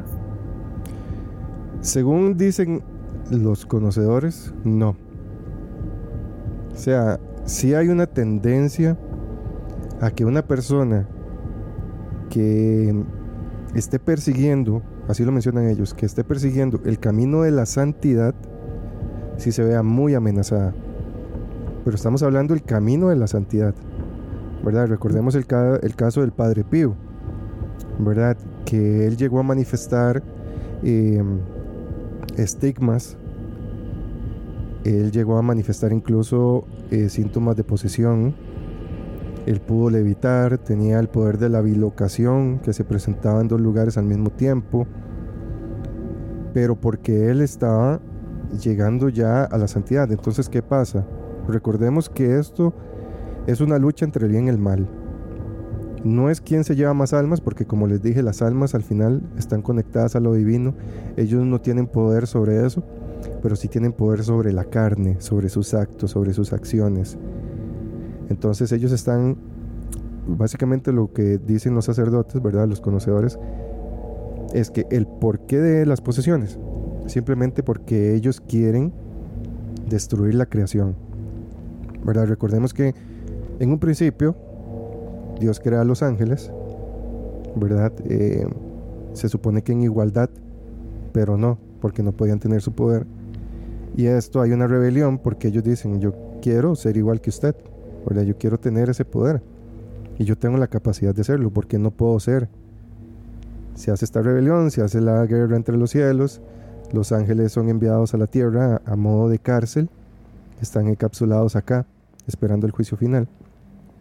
Entonces ellos, como venganza, van contra, van contra nosotros, que somos los hijos de Dios, ¿verdad? Que somos como su creación más preciada aquí en la tierra. Entonces el plan de ellos es destruir lo que Él creó con tanto amor y empezar a sembrar, ¿verdad?, todo esto, que la gente pase desesperada, deprimida, triste, cometiendo actos de violencia, bueno, todo lo que estamos viviendo, ¿verdad? Que prácticamente casi que vivimos en un infierno, ¿verdad? Por dicha, nosotros no tanto, lo vemos en noticias. Hay países que sí viven un infierno, pongamos, no sé, un, países africanos, ¿verdad?, donde no hay comida, donde viven en constante guerra, niños los agarran para la milicia, niños se mueren de hambre. Si usted es católico o si usted es cristiano, lo que sea, le prenden fuego, ¿verdad? No importa si tiene cinco años o treinta. Entonces eso es lo que ellos dicen que es la manifestación de, del porqué de esas posesiones, qué es lo que ellos quieren hacer. ¿Y a quién le puede pasar? A cualquiera, a cualquiera. Hay maneras de protegerse, sí, pero a mi entender, y aquí esta es mi opinión, ¿verdad?, puede que esté muy errado y alguna persona que conozca más Eh, me pueda decir que no, sé que sí, me pueda debatir un montón, pero si una posesión pasa es porque Dios quiere que pase, y así lo dicen ellos. Esto fue uno, una, una entrevista que le hicieron a un padre que se llama el padre Javier Luzón Peña, que es, arque, a, es sacerdote de la Arquidiócesis de Madrid, y es autor de un libro que se llama Las seis puertas del enemigo, experiencias de un exorcista. En este libro, él lo que hace es explicar diversas acciones del demonio y por qué Dios permite que en, en ciertas ocasiones personas inocentes, incluso ateas, creyentes, no creyentes, para que no tengan nada que ver con el tema o sí tengan que ver, se vean afectadas por estas influencias. Es lo que dice: a veces es el propio interesado o la familia quien ha autorizado a los demonios a atacar. ¿A qué se refiere con esto? Generaciones de familias que están metidos en brujería, en prácticas esotéricas, eh, o que les gusta estar pagando, que les lean la mano, o que les estén haciendo embrujos a la vecina o al amado, etcétera. ¿Verdad? Ellos mencionan que estas personas que incurren en estas prácticas abren la puerta, ¿verdad?, a que estas entidades puedan manifestarse. Y sí, porque prácticamente una persona que trabaja en artes oscuras, por así decirlo, ¿verdad?, esoterismo, brujería, etcétera, ellos lo que quieren tener es un control de las energías, ¿verdad?, y de, y de energías buenas y malas. Entonces al final se habría como una apertura a esto. Pero también hay ocasiones en que la persona es totalmente inocente de la posesión o de la influencia de los demonios. Entonces él dice, cito: estas personas que son víctimas, cuando se liberan, el Señor les deja un poder intercesor maravilloso. Y ponen como ejemplo el caso que ya habíamos hablado acá, el caso de Annalise Michel, que es la famosa película de El exorcismo de Emily Rose. ¿Verdad? En la película claramente podemos ver que ella era una persona creyente y sus padres nunca tuvieron nada que ver con brujería, etcétera, etcétera, y a pesar de esto a ella la poseen de una manera, ¿verdad?, brutal. Yo creo que, no me acuerdo cuántos tenía, tenía como diecisiete demonios, algo así. Y en la película se presenta eh, una visión de la Virgen María, diciendo que ella iba a ser el instrumento para darle a entender al mundo que el mal existe. En ese entonces, eh, recordemos que ella este, estaba en la Alemania materialista de aquel entonces. Entonces fue utilizada como instrumento para divulgar, ¿verdad?, de que tomaran conciencia de que el mal sí existe y necesitaban hacer un cambio. Y al final ella muere por supuestamente negligencia, porque si ella ocupaba tener ciertos medicamentos, no se les estaba dando la alimentación y la hidratación adecuada, y se hace todo este desmadre del juicio, ¿verdad? Pero según lo que yo entiendo es, le va a pasar al que le tenga que pasar, porque esto es con permiso de Dios. Y como vimos en el video de la introducción también, de la, de la misma película que les menciono, que él le dice al demonio: si tú hiciste eso, es porque Dios lo permite. Entonces yo no sé, ¿qué, qué opinan ustedes de eso? Porque a mí me parece contradictorio. Yay. Es un tema, ¿verdad? Es todo un tema, aquí, sí. entramos, aquí entramos al típico tema de, de, de la gente dice, bueno, Dios no existe. Y si...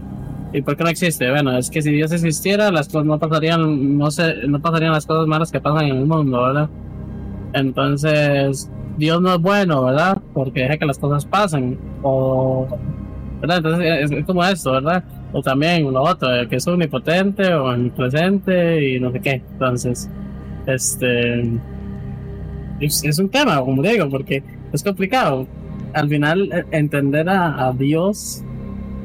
y existiese como tal es complicado, porque al final es él nos protege, pero deja que pasen estas cosas malas. Entonces, como no me está protegiendo, pero hay gente muriéndose, pero es, siempre es como para dónde agarra.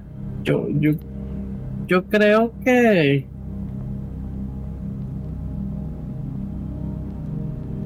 yo. Personalmente, como lo creo, yo creo en que en, en el hecho de que ese madre ya se desentendió. Si, si existe, se desentendió hace rato. Tiene cosas más importantes ahorita.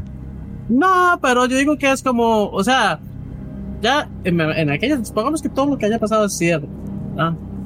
Eh, lo de, cuando hizo lo del de Arca de Noé, que se voló a medio mundo, ¿verdad? ¿Qué tras de eso? Y, es que ese es el punto, ahí para acuñar mismo. algo, para acuñar ah. algo. Yo tengo una lucha, porque yo llevo años como buscando qué es, ¿verdad? Yo creo que poco a poco he llegado a tener una respuesta, ¿verdad? Para mí, yo creo que al Dios que muchos les están rezando no es Dios, ¿verdad? Es, es, es algo más, inferior a Él, porque al final nosotros vivimos en un mundo de carne, ¿verdad? Entonces, en la gnosis... hay un dios que se llama el Demiurgo, que es el dios de la carne, que es el dios de esta creación. Y recuerden, como mencioné, nosotros estamos encapsulados en una cárcel. Entonces, el que está ahorita mandando aquí es ese dios de la carne, el Demiurgo, el dios de lo imperfecto. ¿Por qué? Si Dios es perfecto, esto es una analogía súper sencilla. Si algo es perfecto, no puede conocer a lo imperfecto, ¿verdad? Porque si algo conociera lo imperfecto, por ende es imperfecto, no habría cabida. Entonces no sería posible jamás una creación imperfecta. Entonces ahí es donde yo digo, ok, tiene que haber algo más, porque tiene que haber algo más. Pero yo creo que ahorita muchos le están rezando al que no es. Y para mí es, es ese mal. Entonces, ahí yo sí le doy respuesta a un montón de cosas que pasan aquí. Porque básicamente nosotros estamos en un purgatorio. Entonces, ahí, sí, según ese pensamiento, yo sí encuentro esa respuesta como un poco más, más lógica. No, yo lo que le decía era el hecho de que, este, digo, en todo lo que pasó, digamos, ¿no? suponiendo que fuese un, un, algo del pasado, este, al, algo real del pasado, para mí es como que ya, no, inclusive se podría decir rindió, ¿verdad? Como, ok, ya, ya, ya, ya, no, ya, ya no tengo manos en este asunto. Por un tema, ¿verdad? Desde mi perspectiva, de que, este, dime, ¿cuánta gente vive su vida común y corriente sin rezarle nunca a ningún dios, ¿verdad? Sin creer nunca en nada espiritual. Y, y no es como que gracias a que, a que alguien cree está vivo, ¿no? Y yo nos podemos morir en cualquier momento. Y yo no creo que, ¿verdad? Si existe un Dios, usted y yo seamos tan importantes para matarnos y para dejarnos con vida. No, no creo que, que, que valgamos tanto o seamos tan importantes como para eso. Entonces, yo, si, si, si es el, el, el Dios cristiano que se que, que, que, yo no, yo diría eso, más que todo, y me inclinaría mucho por ese lado. No tan simplista como lo digo yo, de que se sentía Andrés Manuel y dijo, bueno, me voy, no, quién sabe sí, sí, qué sí, habrá una, pasado una metáfora, en ese proceso, ¿no? Claro, quién sabe qué habrá pasado en ese proceso, quién sabe si, si el más está dejando que nosotros seamos y en algún punto ya no vamos a dejar, no nos va a dejar ser y va a meter mano, y, ¿verdad? Los planes de Dios son perfectos. Sí, yo, yo siempre, yo siempre he pensado, yo siempre he pensado en el tema de si realmente todo lo que se dice pues es cierto, ¿verdad? Desde el tema ya, lo que he mencionado, desde alguien como agnóstico, yo siempre he pensado como que pues hay que creer en cierto, hasta cierto punto, pero tampoco yo puedo creer todo en todo lo que, lo que se dice. Por ejemplo, si lo vemos, pues la Biblia al final es un libro sí, que hizo alguien, un humano, que la religión dice que fue, creo que fue uno de los apóstoles que lo hizo. Eh, no sé, no estoy completamente seguro, Pedro. Pero eh, ellos mencionan que lo hizo tal persona, pero ¿cómo hacen para saber que realmente lo hizo alguien así y no fue una persona exageradamente inteligente que se creó una historia como el Señor de los Anillos, que Exacto. fue una persona el que lo hizo? Y vean la historia, la magnitud que tiene, que creó incluso un, un idioma, eh, y al final estamos como viviendo toda una vida alrededor de algo que, que nadie sabe si realmente existió o no. Sí, también estamos es dándole como uh-huh. ajá, estamos dándole como poderes a alguien, pues que hay gente que dice que sí existe porque cree. Y la, la, la religión es tan, o, o este, este libro fue tan inteligente que se dice que uno debe simplemente creer. No, no hay que cuestionarse el tema si, si existe o no, simplemente sí, hay que creer. Uh-huh. Ajá, exacto. Entonces, a veces nos ponemos a pensar en el tema de que el mae si es bueno o no, eh, si existe o no, cuando realmente y nadie puede llegar y decir, aquí están las pruebas, tomen. Este documento me lo acaba de enviar. No, es que no hay manera. Me acaba de decir, sí, yo existo. Sí, sí, un audio, me manda un audio y el mae dice, sí, yo existo. Entonces, eh, realmente a veces como que se le da mucha credibilidad a algo que... que realmente es pura fe. Y realmente, y no lo veo mal, realmente si uno se pone a ver la religión, mucha gente vive y mucha gente hace sus cosas de acuerdo a, a la creencia de que existe. Si no existiera nada, posiblemente la gente haría muchas cosas malas, no le tendría miedo a nada. Claro. Uh-huh. eh, y no, incluso algunos no tendrían una alguna razón para vivir. Entonces ahí es donde llego. No todo el, el ser humano es como tan, tan manipulable que realmente necesita algo en que creer para poder vivir bien, si no, no va a poder vivir. Es como cuando se habla del tema de por qué si los gobiernos tienen tanta información no la, no la liberan, no la dan. Uh-huh. A mi parecer no deberían hacerlo. Sí. La, la gran mayoría de gente, no sé, el noventa y nueve por ciento de las personas no, no están preparadas listos para recibir una información tan grande. Y si lo hacen, sería un caos. Entonces, sí. pues del tema de, de demonios y todo esto, o, o de o de gente que a los que son, no sé cómo, ya se le, ya se me olvidó el nombre, a los a las personas que son como, ¿cómo se le llama cuando no son abducidas porque no son por contactados? Con, sí, no sé, por sí, contactados, digamos, o así, por demonios. De y quién sabe qué tendrán las personas, quién sabe qué, cuál será el, el, la prueba. Incluso al rato es una prueba, simplemente que agarramos una persona y le implantamos tal cosa para ver cómo se comportan. O incluso, no sé, puede ser algún tema. Yo, yo siempre he pensado también en el tema, por ejemplo, psicológico. Uh-huh. ¿Cómo, lo, cómo, ¿Cómo hace uno para saber que una persona tuvo, no sé, lo que tiene es, es un demonio ahí y no es un tema de este, un alter ego, una personalidad múltiple? Porque, por ejemplo, incluso vemos que una persona que tiene un alter ego puede ser que con un alter ego usa lentes y con el otro se le forma la córnea y no usa lentes. Sí. Entonces, todos esos temas es súper curioso porque la mente humana hace que el cuerpo se transforme.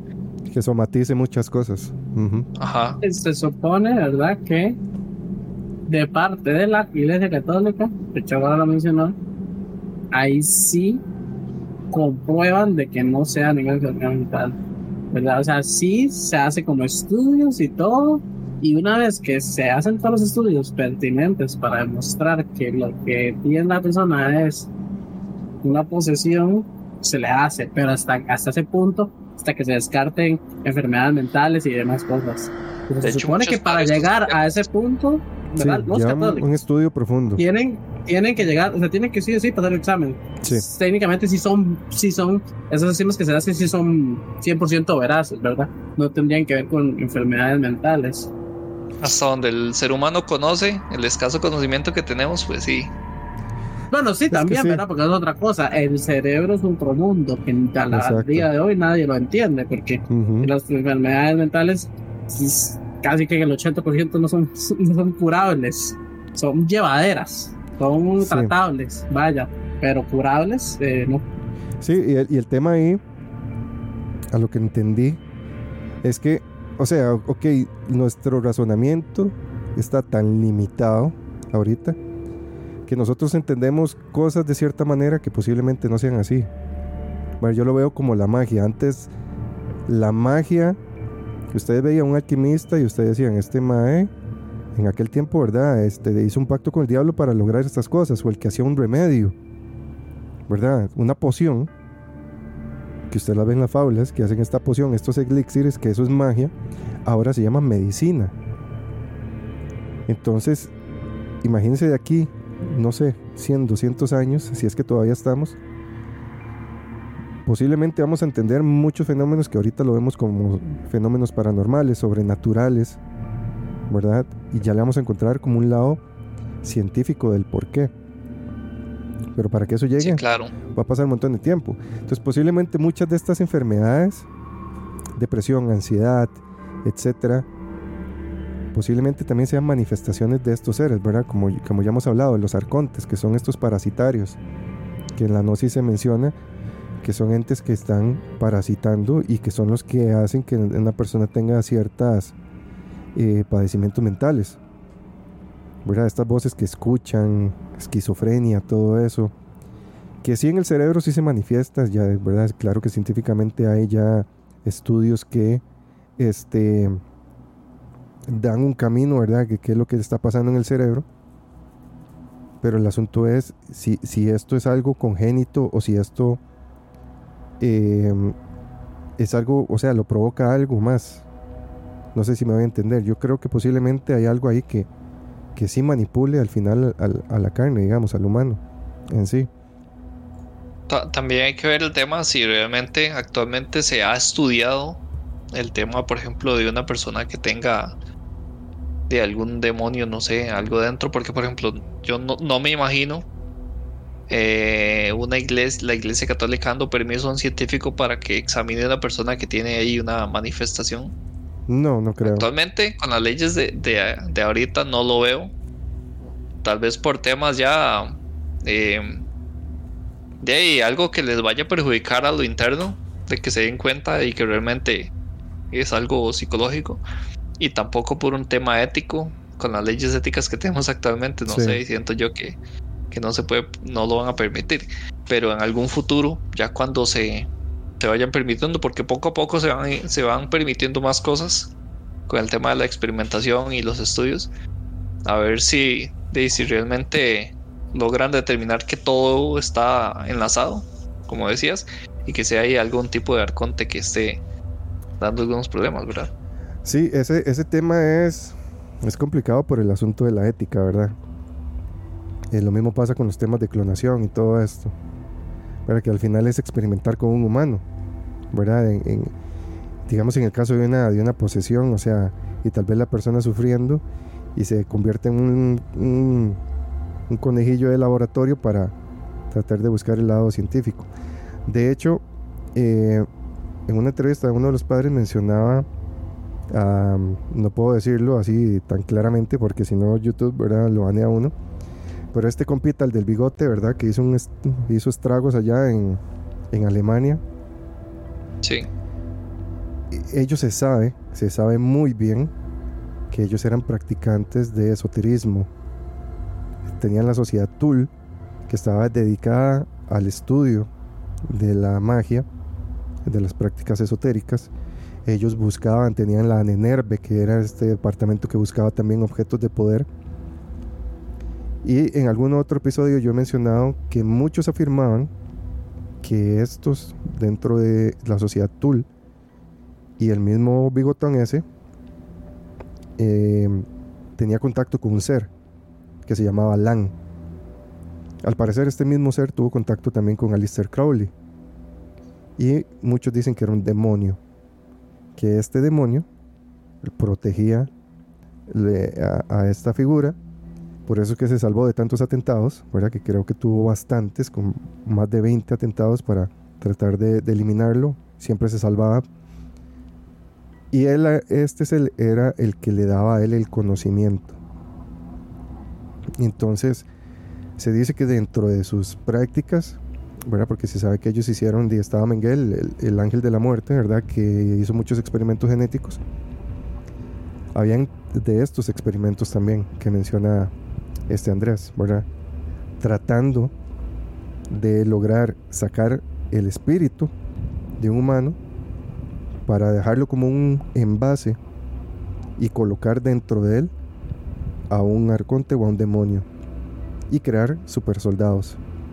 Ellos estaban tratando de buscar esa manera, ¿verdad?, de crear estos, estos supersoldados. Se dice que sí hubieron avances, que sí tenían cosas ahí, pero cuando este, se gana la guerra, ¿verdad?, que agarran todos esos papeles de Estados Unidos, y convenientemente a ellos les sirvió para hacer un montón de avances también, lo dejaron ahí escondidos. Entonces nunca vamos a saber a ciencia cierta, pero yo creo que en algún momento sí, posiblemente se, se pueda llegar a, a experimentar también.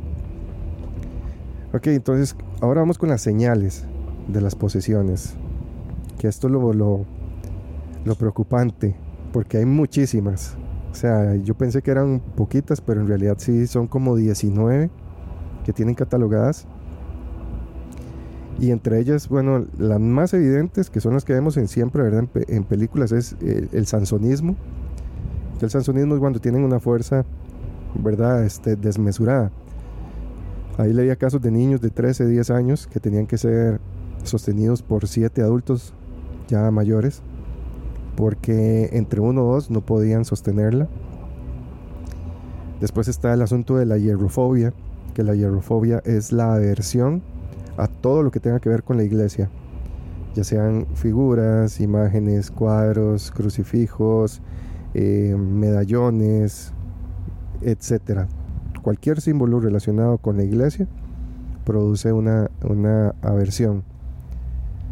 Después está la xenoglosia, que la xenoglosia es la capacidad de hablar en otras lenguas, pero principalmente en lenguas totalmente extrañas a la persona o lenguas muertas. En esto, eh, psicológicamente a veces se le puede dar una explicación.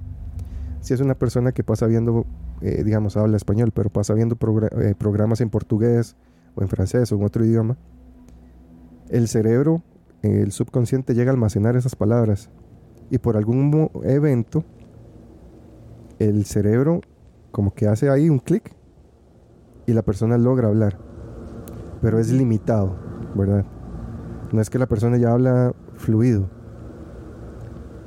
Y cuando este, hay más posibilidad de que sea una, una posesión, es cuando la persona logra hablar latín fluido, griego antiguo fluido, acadio, hebreo, ¿verdad? No es que diga una frase o dos, porque eso cualquier persona puede hablar, eh, yo, puedo, yo puedo decir eh, collitas ergo sum, y ya por eso no es que estoy este, ¿verdad? Eh, poseído.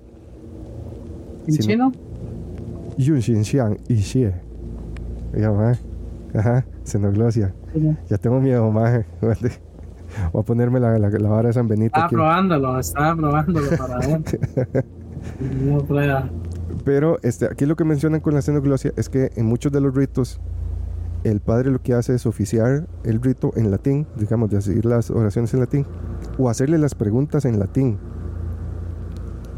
Ahí se da cuenta si verdaderamente, si verdaderamente la persona entiende o no, ¿verdad? Porque como les digo, puede que entienda dos palabras, tres, pero ya mantener una, una discusión eh, sí es, es complicado.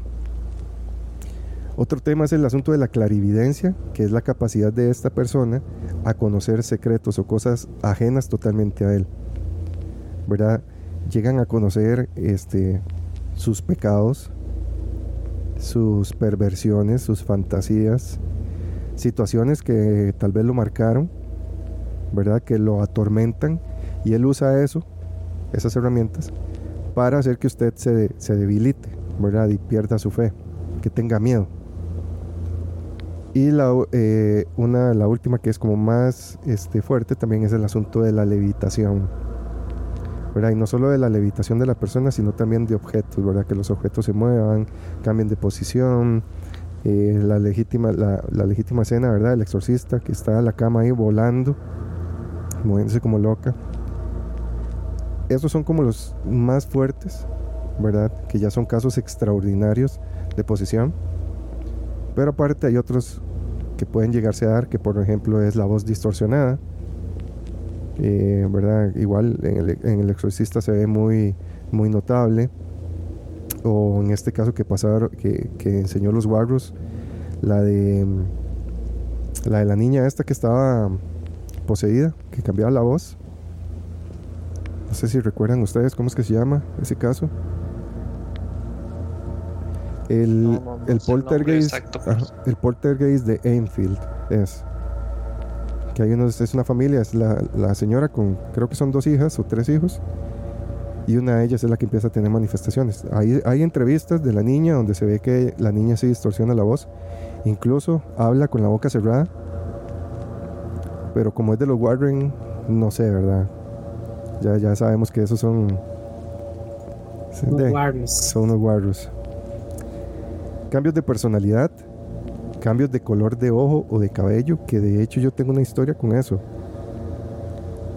Eh, una vez yo recuerdo que estábamos ahí como en un culto, yo estoy en lo mío ahí, ¿verdad? Y empiezo a escuchar a una muchacha que empieza a pegar gritos. Era una muchacha que siempre andaba vestida de negro, ¿verdad? Yo me acuerdo que tenía una camiseta de Him, no sé si conocen esa banda, pero bueno, tiene como un pentagrama y tiene unas, como unas orejitas arriba en vez del pentagrama. Ella andaba ahí con su, como su camiseta de gym, y empieza a pegar gritos, empieza a ser horrible. Yo dije, ya se armó la payasa aquí, ¿verdad? Porque a pesar de que yo iba, yo siempre he tenido mucho cuidado con qué creo y qué no, y para mí esas cosas eran como puro eh, teatro. Oh. Ajá. Yo a la muchacha la conocía, eh, la escucho pegando gritos, ya el asunto se para, todo el mundo vuelve a ver porque ella está atrás, ya se acerca gente como a, como a tratar de ayudarla, a ver qué es el asunto. Y había unas bancas que eran bastante pesadas, yo vi como ella agarró una de esas bancas y la hizo tirada. No la hizo tirada como Hulk, tampoco voy a, a mentir, ¿verdad? Ahí que pegó en el techo, pero era una banca. Ella era una, se la pegó al pastor en la frente. Se la pegó a la, o sea, la hizo tirada a la pared, se arrastró como un metro la pegó contra la pared duro, y es una banca que se, puede, se necesita entre dos personas, bien bien, que se mueva tranquilamente. Se tiró al piso. Eh, llegó un muchacho que era como uno de los de los altos, ¿verdad? Los mandos. Le, ajá, los altos mandos. Le empezó a hacer como una oración, y la muchacha lo vuelve a ver. Cuando ella lo vuelve a ver, esos no eran los ojos de ella.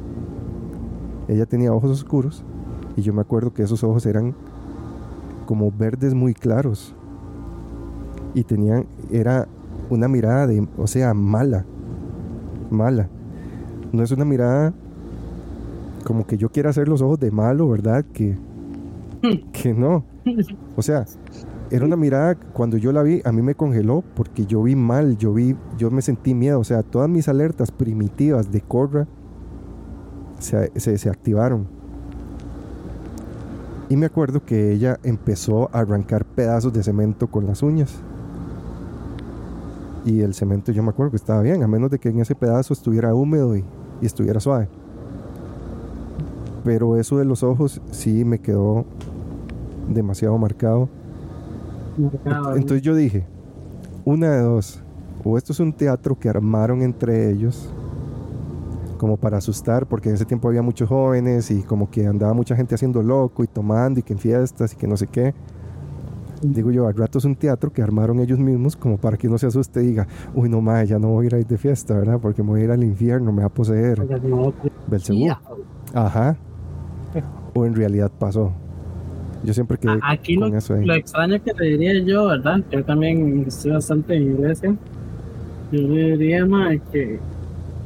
O sea, sí, la iglesia... La, yo diría... Bueno, no sé qué tipo de iglesia es usted, ¿verdad? Esa era eh, cristiana, cada, evangélica. Cada, cada iglesia evangélica tiene su, su, su vara, son diferentes. Sí, cada uno. No son iguales, idea. Pero más o menos se manejan las mismas... Sí, la misma línea. Doctrinas, vaya. Uh-huh. Ajá. Y, este... A, digamos, en, la, en esa que yo estaba, era más actualizada, nunca se... Nunca era como, madre, arrepiéntase o se va para el diablo, no. Nunca fue así. Ni... menos, eso, pero eso sí yo nunca lo he visto, ni menos usar algo como para dar miedo, como una posesión o algo así para dar miedo. O sea, no, no, no es la vibra que al menos que al menos que no maneja. Yo estaba uh-huh. que dieran, claro, no, nunca fue como arrepiéntate porque te va, sino era como más, más es por su bien, para que usted bien, como con Dios y la vara, o sea, que las cosas malas que se hicieron, ¿verdad? Pero sí, no, no así, ¿verdad? Con ella no, no investigó a ver qué, qué sucedió, porque está, eh, o sea, fue algo que, que sucedió muy cerca del círculo, sí. Y sí. Investigar, incluso yo hubiera ido a tocar la, la, la banca a ver si se movía tan fácil o qué. Sí, de hecho, en ese momento, digamos, a ella se la llevaron para la oficina, ahí como los altos jerarcas, ¿verdad? Hacer su... su liberación, supongo, todo su acto ahí, su rutina, o no sé, o decirle, madre, muy buena actuación, se sacó un cien. A nosotros nos separaron, nos alejaron y nos sacaron, se cerraron todo y nos dijeron, madre, vayan, oren por esa persona, oren por ustedes, y listo. Después, cuando ya llegamos a hablar con ella, ella dijo que no se acordaba de nada. Ella nada más dijo que... que ella estaba ahí como orando y no sé qué, en un pronto ahí un apagonazo, se le disparó el breaker, ¿verdad? No, o sea, todo en negro, y cuando estaba, ya se despertó, estaba en la oficina con, con ellos, y le contaron lo que había pasado. Entonces ya ella llegó renovada, ya no la volví a vestir de negro, ni con sus camisetas de gym, ya ella era el estereotipo de, de cristiana, y eso a mí no me gustó, porque lo sentí como eso, como un teatro. Puede que no sí. haya sido así, puede que la persona realmente eh, sí sufrió algo, porque yo sí la veía a ella como muy depresiva, muy triste, sabía que tenía problemas en la familia, ella era la única que iba ahí, porque ella iba sola, eh, sí sabía que ella la estaba pasando mal. Entonces digo, puede, que, es... puede que sí ella estuviera cargando algo. Tendría que ser un comportamiento normal. Puede que sí, estuviera cargando sí, algo. Sí, sí, si fue real, tendría que ser un comportamiento normal que ya haya hecho eso.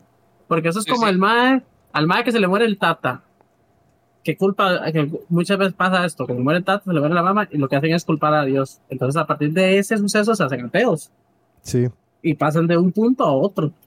Eh, eh, y está el caso de contrario. He conocido gente que eh, tal vez le dijeron, mamá, su mamá tiene una enfermedad terminal, se sana, digamos, la mamá sana por obra y magia del Espíritu Santo, porque hay, han habido casos de que, de que la persona, los doctores tal vez dicen, man, no sé, se iba a morir y no se murió. Y tan, tratan de llegarle y más o menos, no, pero no saben decir, uh-huh. no saben decir qué cierta es cierta, qué fue lo que pasó. Es que es muy Entonces, extraño. A partir de ahí, la gente se hace súper cristiana. Entonces, diría que es un comportamiento normal. Si fue real, sería normal que la madre diga, no más. Sí, claro, no, estaba, no, va a seguir en lo mismo. No va a seguir en lo mismo, claramente. Y yo creo que sí puede llegar a pasar, sí puede llegar a pasar. Pero sí hay que tener, o sea, es que yo cojo un, o sea, con pinzas las cosas. Yo siempre he sido así, ma, aunque esté metido ah, en, claro. en eso. Yo siempre, de hecho, Andrés, eh, yo le relaté que una vez yo fui a... Poseído. Yo no sé si conocen a Dante Gebel. Sí. Dante Gebel es, es un cristiano súper famoso argentino, ¿verdad? Sí. Que él se... Ahora no sé qué tan famoso, pero en su tiempo fue eh, un fenómeno, ¿verdad? Él vino sí, aquí a Costa Rica. A mí me llevan. Yo no quería ir porque no, no me gusta mucho. Yo voy. Yo empiezo a notar manipulación de su parte. Y esta es la manipulación típica, que ponen una música medio triste. Y el mae habla así con la voz toda quebrada. Y arrepiéntete y no sé qué. Entonces ya empieza a manipular con su voz, con el sonido. La gente se quiebra, empieza a llorar. Entonces yo veo todas estas manipulaciones. Ellos son oradores. Ellos saben manipular y saben llevar la energía a donde quieren llevarla. Entonces yo estoy ahí como, ay, ma, qué pereza, ya todo el mundo llorando, y ahorita todo el mundo brinca, y ahorita todo el mundo se tira de panza, ¿verdad? Con el espíritu. En un momento, yo en ese momento estaba llevando muchas broncas, yo lo escucho a él hablando, pero él, él, él, lo que él habló, yo lo sentí que era para mí, porque dijo cosas muy específicas mías que yo estaba viviendo y que solo yo y las personas que estaban cerca de mí sabían. Entonces, en el momento que eso pasa y termina de hablar, yo vuelvo a ver a mi expareja de ese momento y le digo, ¿usted escuchó todo lo que dijo ese mae? Ese mae me estaba hablando a mí, dijo prácticamente lo que estamos pasando. Y ella me vuelve a ver con una cara y me dice, ¿cómo? Y le digo yo, sí, ¿no escuchó lo que dijo? Me dice, no, él acaba de hablar en lenguas. Y yo, yo me quedé ma, como, no puede ser posible, porque yo lo escuché a él hablando súper claro, súper claro. Y ella me dijo, no, él estuvo todo este rato hablando en lenguas y todo el mundo que estaba ahí me lo confirmó. Entonces ahí mi lado razonable, No, no, no pude darle respuesta. No pude darle respuesta. A menos de que toda la gente que estaba a mi alrededor se haya confabulado a decirme que sí, ¿verdad? Para que, para hacer creer al no creyente. Pero no, no creo que ese haya sido el caso. Entonces son de las pocas veces que yo he sido partícipe, digamos, de un fenómeno así extraño. Y ha sido sí, la única vez. Eh. De hecho que, que a mí me pasó algo similar, no, no obviamente no escuché ni nada, o lastimosamente no lo escuché, digamos, pero pero por ejemplo, es bueno, no lo escuché que yo lo haya entendido, pero uh-huh. por ejemplo, yo siempre he sido muy de, con esos temas, por ejemplo, reuniones juveniles de la iglesia y todo, siempre he sido como muy malo, no, nunca me ha gustado, por lo mismo, porque siempre siento que ha sido mucha manipulación. Por ejemplo, ya llega la persona que empieza a contar la historia de que él este, tal vez estaba mal en la casa, no tenía ni para comer, pero llega una persona de la iglesia, por ejemplo, la típica historia que contaban, y él, a pesar de que no tenía dinero ni nada, lo único que tenía era un reloj, entonces agarró y echó el reloj porque era, era por fe. Ajá. Y resulta que ahora él tiene cientos de relojes en la casa y todo, o sea, la típica se hizo relojero, como... se hizo relojero. Sí, sí, sí. Es el dueño de la Rolex. Ajá, ajá. Si usted no tiene plata que dar de algo, lo que sea, porque, porque se lo va a multiplicar. Entonces, con ese tema también, yo, yo siempre fui muy malo con el tema de los rosarios, con el tema de ir a, te- a, a reuniones religiosas. Y una vez me pasó que estaba en, una, en un rezo normal, y yo estaba sentado en el corredor, la gente estaba adentro rezando, yo nada más estaba esperando como que terminara todo para, para que llegara comer. El café. Para sí, la comidita, para la comidita, ¿sabes? Para la comidita de la raza de un God. Sí. Sí, y en eso empezó un, dos personas a hablar, o sea, está, se puso un poco ya intensa la, la oración. Y empezó una persona a hablar rarísimo, yo no la entendía, súper raro, y la otra persona hablando en español, como traduciendo. Y yo, yo me levanté asustado y le pregunté a alguien que estaba a la par, que era ya como, él está acostumbrado a, a estar en ese tipo de oraciones, uh-huh. Y le pregunté que qué estaba pasando y me dijo que estaban hablando en lenguas. Yo siempre me acuerdo de cómo lo hablaban y era puros gritos y, y era como, como un idioma que, que realmente nunca escuchaba nada similar. Y la otra persona hablando en español, entonces ese tipo de cosas son las que de, me hacen... creer hasta cierto uh-huh. punto y sí, dudar de que, o sea, si realmente hay algo y, y y no sé qué es, porque algo como eso no, no se puede explicar, pero sí es es bastante interesante y hasta da miedo, claro, en, en, en, en estar en el momento que, que sucede algo así. Claro, yo cuando a mí me dijeron que había escuchado, o sea, que había entendido lo que él dijo en lenguas, a mí me dijeron, bueno, se sabe, ¿verdad?, que para que alguien hable en lenguas tiene que haber un, un intérprete también. Sí. Entonces a mí me dijeron, el mensaje es para usted, porque usted sabe lo que está pasando. Y eso es eh, un mensaje para, como para decirle a usted, tranquilo, todo va a estar bien, ¿verdad? Y sabemos que por lo que está pasando y, y le vamos a ayudar. Pero a mí me dio demasiado miedo. O sea, yo ese día no pude dormir. Yo sentía que me iban a poseer. Porque...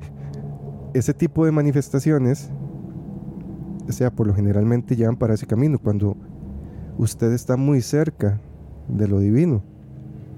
Y este, como yo mencionaba anteriormente, a mí ya me habían dicho una vez, una persona que sabía mucho me dijo, usted tiene una energía maligna, que a como, no, él me dijo así, a como puede hacer cosas muy buenas, puede hacer cosas muy malas.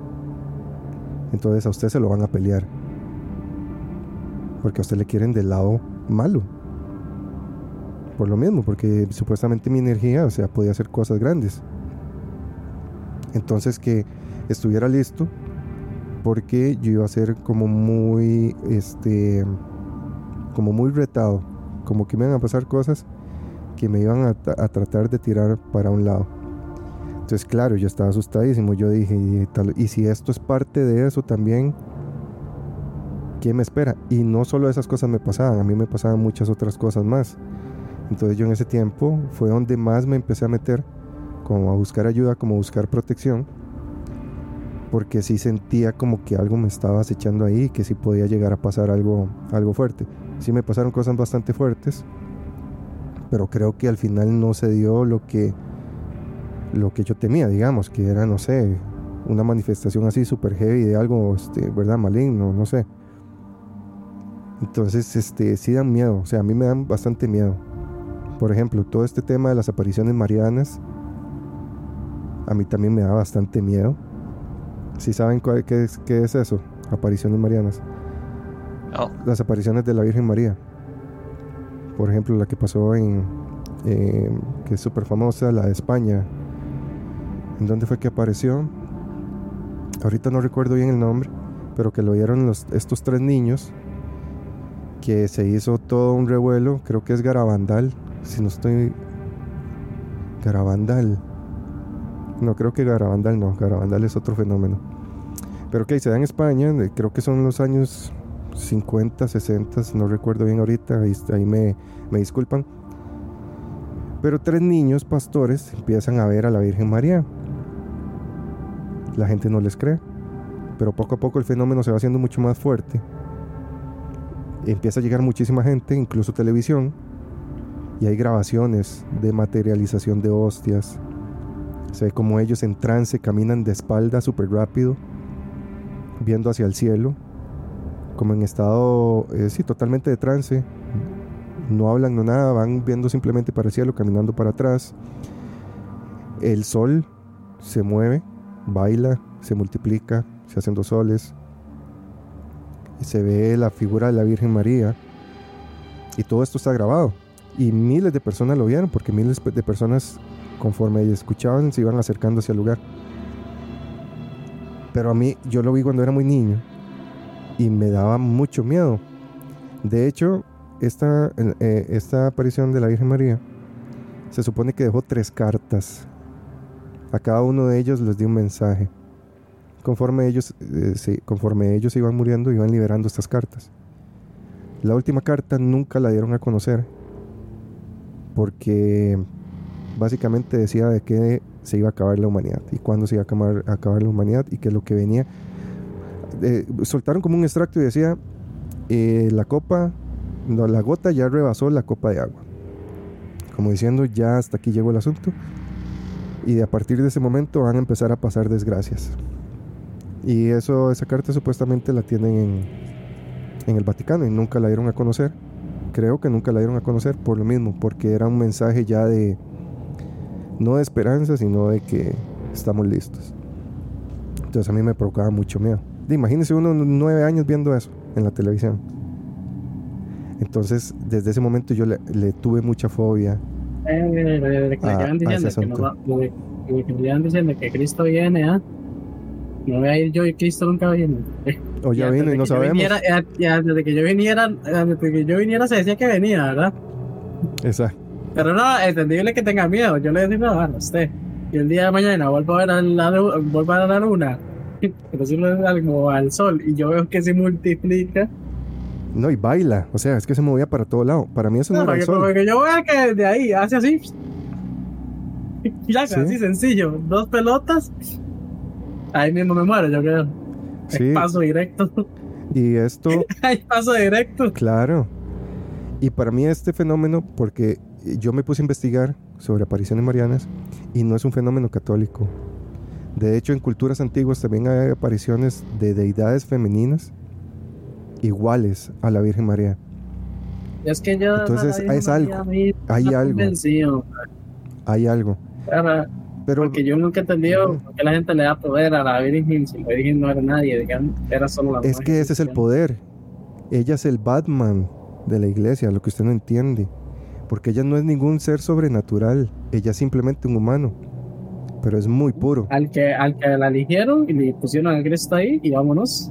Pero por sí, la... exacto, es, una, es un ser humano como cualquiera. Ajá. Que fue elegida. Y... Exacto. Pero claro, es... para mí, es su pureza. Tampoco es como que en la religión no se le da poder. En la religión solo que se dice es que intercede. Ella fue como la elegida, entonces se le da como esa, ese espacio, pero no es como que tiene poder, sino es... No, pero es que es lo único importante que tiene en la historia, ¿verdad? Porque más adelante, si acaso se le ve en la muerte, y es porque la madre está ahí y el otro y, y, está ahí pidiendo a Cristo, porque cae, Cristo le dice, no me acuerdo quién es el que le dice, le dice, a partir de ahora esta va a ser tu madre y esta madre va a ser tu hijo. Eso es lo que sí le dice Cristo a, a María, y vamos, y ahí. Y sí, es que es, es en y ese ya, punto histórico, ella es simplemente un, un, una humana. Pero es que ella es una figura de pureza. Porque ella simplemente siendo una humana es algo muy puro. De hecho, el padre Amorth, en una en un exorcismo, ella lo, él logra hablar con este demonio, y justamente habla de ese tema. Eh, él menciona que la imagen y la mención de, Virgen, de la Virgen María es muy intim- intimidante para los demonios, y esto él lo logra confirmar en, en este exorcismo que, le, que les menciono.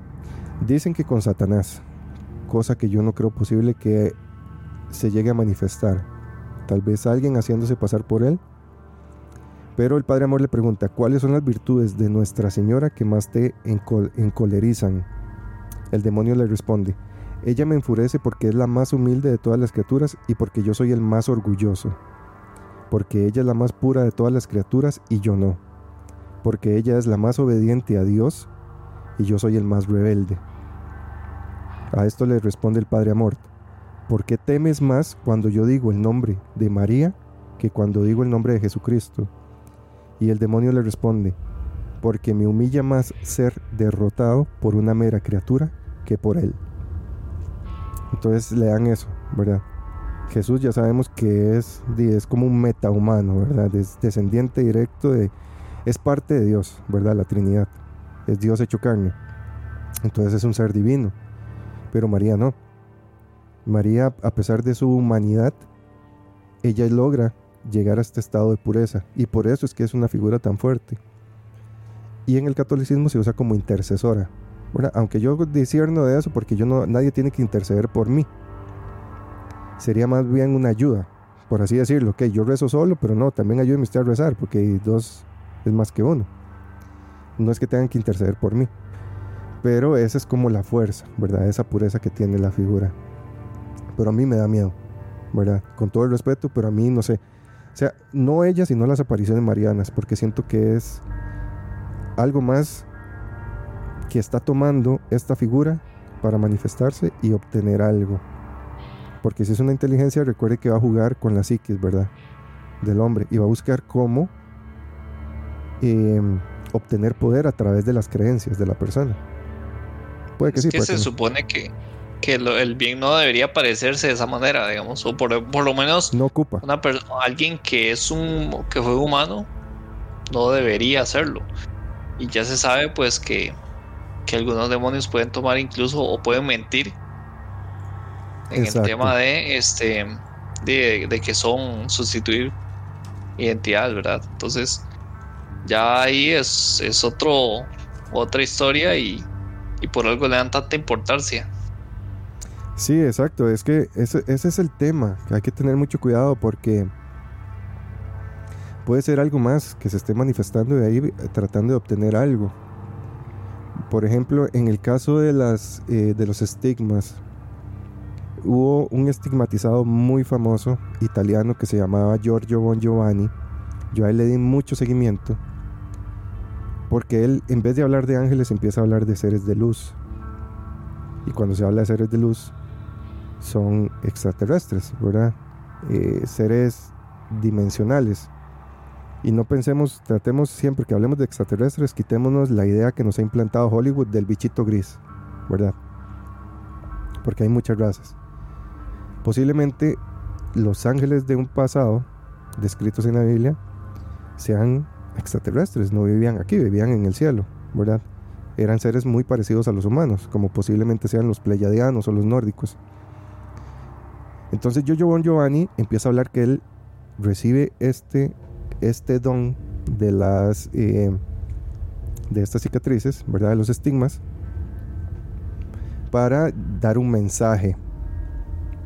Al mismo tiempo hay otro contactado italiano, él no recibe estigmas, pero sí está eh, supuestamente contactando con los mismos seres. Giorgio Bongiovanni se hace muy famoso, empieza a aparecer en televisión, en radio, se hace una figura pública y el camino que a él se le había encomendado lo pierde, ¿verdad? Ya el camino que él opta es por ser famoso, que miren mis estigmas y que miren como esto y que pruebas de sangre científicas y todo para demostrar. Pero él empieza a alardear mucho de, de, de, de esto y al final se lo quitan. Pero él dice, muchas de las manifestaciones religiosas que se han visto sí son seres buenos, pero no son los ángeles que se hablan, sino que son estos seres, ¿verdad? Que sí existen, no son un ser inmaterial que vive en un cielo ficticio, sino que sí, ellos sí son físicamente eh, palpables, usted los puede ver, usted los puede tocar, ellos hablan, etcétera.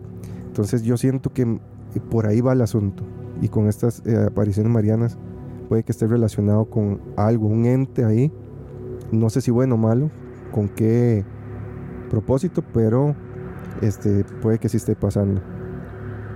Ok, y para terminar vamos con la parte de este, del ritual en sí, ¿verdad? ¿Qué es el ritual?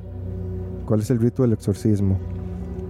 Eh, esto puede diferir entre países, pero básicamente todos tienen que seguir el mismo alineamiento. Recuerden que siempre el sacerdote va a ser el que oficia el, el ritual del exorcismo, autorizado por la iglesia, y tiene que ser llevado con el libro que se llama el Ritual Romano. Es un libro como de los mil seiscientos, que básicamente es la guía de oraciones, ¿verdad? Como una guía a seguir eh, para llevar a cabo el, el exorcismo. Primero que nada, el, exor- el, el exorcista, este sacerdote, tiene que hacerse una confesión profunda, ¿verdad? Tiene que confesarse realmente para liberar sus pecados, porque no se, si no pueden ser utilizados en contra. Después de esto, él tiene que este, pedir la ayuda a Dios, ¿verdad? Como encomendarse a Él y a todas sus, sus, sus deidades. Después de esto, él tiene que ir ataviado con este, lo que es las vestiduras. Hay una que se llama, vamos a ver, aquí la tengo porque tiene un nombre extraño, el sobrepelliz, sobrepelliz creo que se pronuncia, que es como la, la ropa que ellos utilizan. Encima de este sobrepelliz va el alba, que el alba es como un tipo de capa que va por los dos lados y que llevan unas cruces, ¿verdad? Que llevan una cruz en la, en la espalda y llevan como unos ornamentos aquí. Encima de esto va la estola morada, que es como esta bufanda larga. Tienen que ser, usar esta estola, esta estola morada. Y las herramientas que usualmente utilizan es el crucifijo, el agua bendita, el libro del Ritual Romano, y algunos utilizan el medallón, el medallón de San Benito, que es súper potente para, no, para este no, tipo de actos. Me lo he visto muy diferente, normal. Porque ahorita que usted los acaba de mencionar, me llegó así un flashback de mi niñez, eh, de, de catecismo. Y eso es lo que, eso es lo que le decía a uno, porque uno creo que tenía que memorizar cuáles eran las prendas, cuáles eran las prendas del sacerdote, ¿no? Ahora sí. Exacto. Y son esas, ¿verdad? Tampoco, no, no son muy diferentes de lo estándar. Sí, a lo que yo tengo entendido, varían los colores y la simbología sí. que porta. Claro.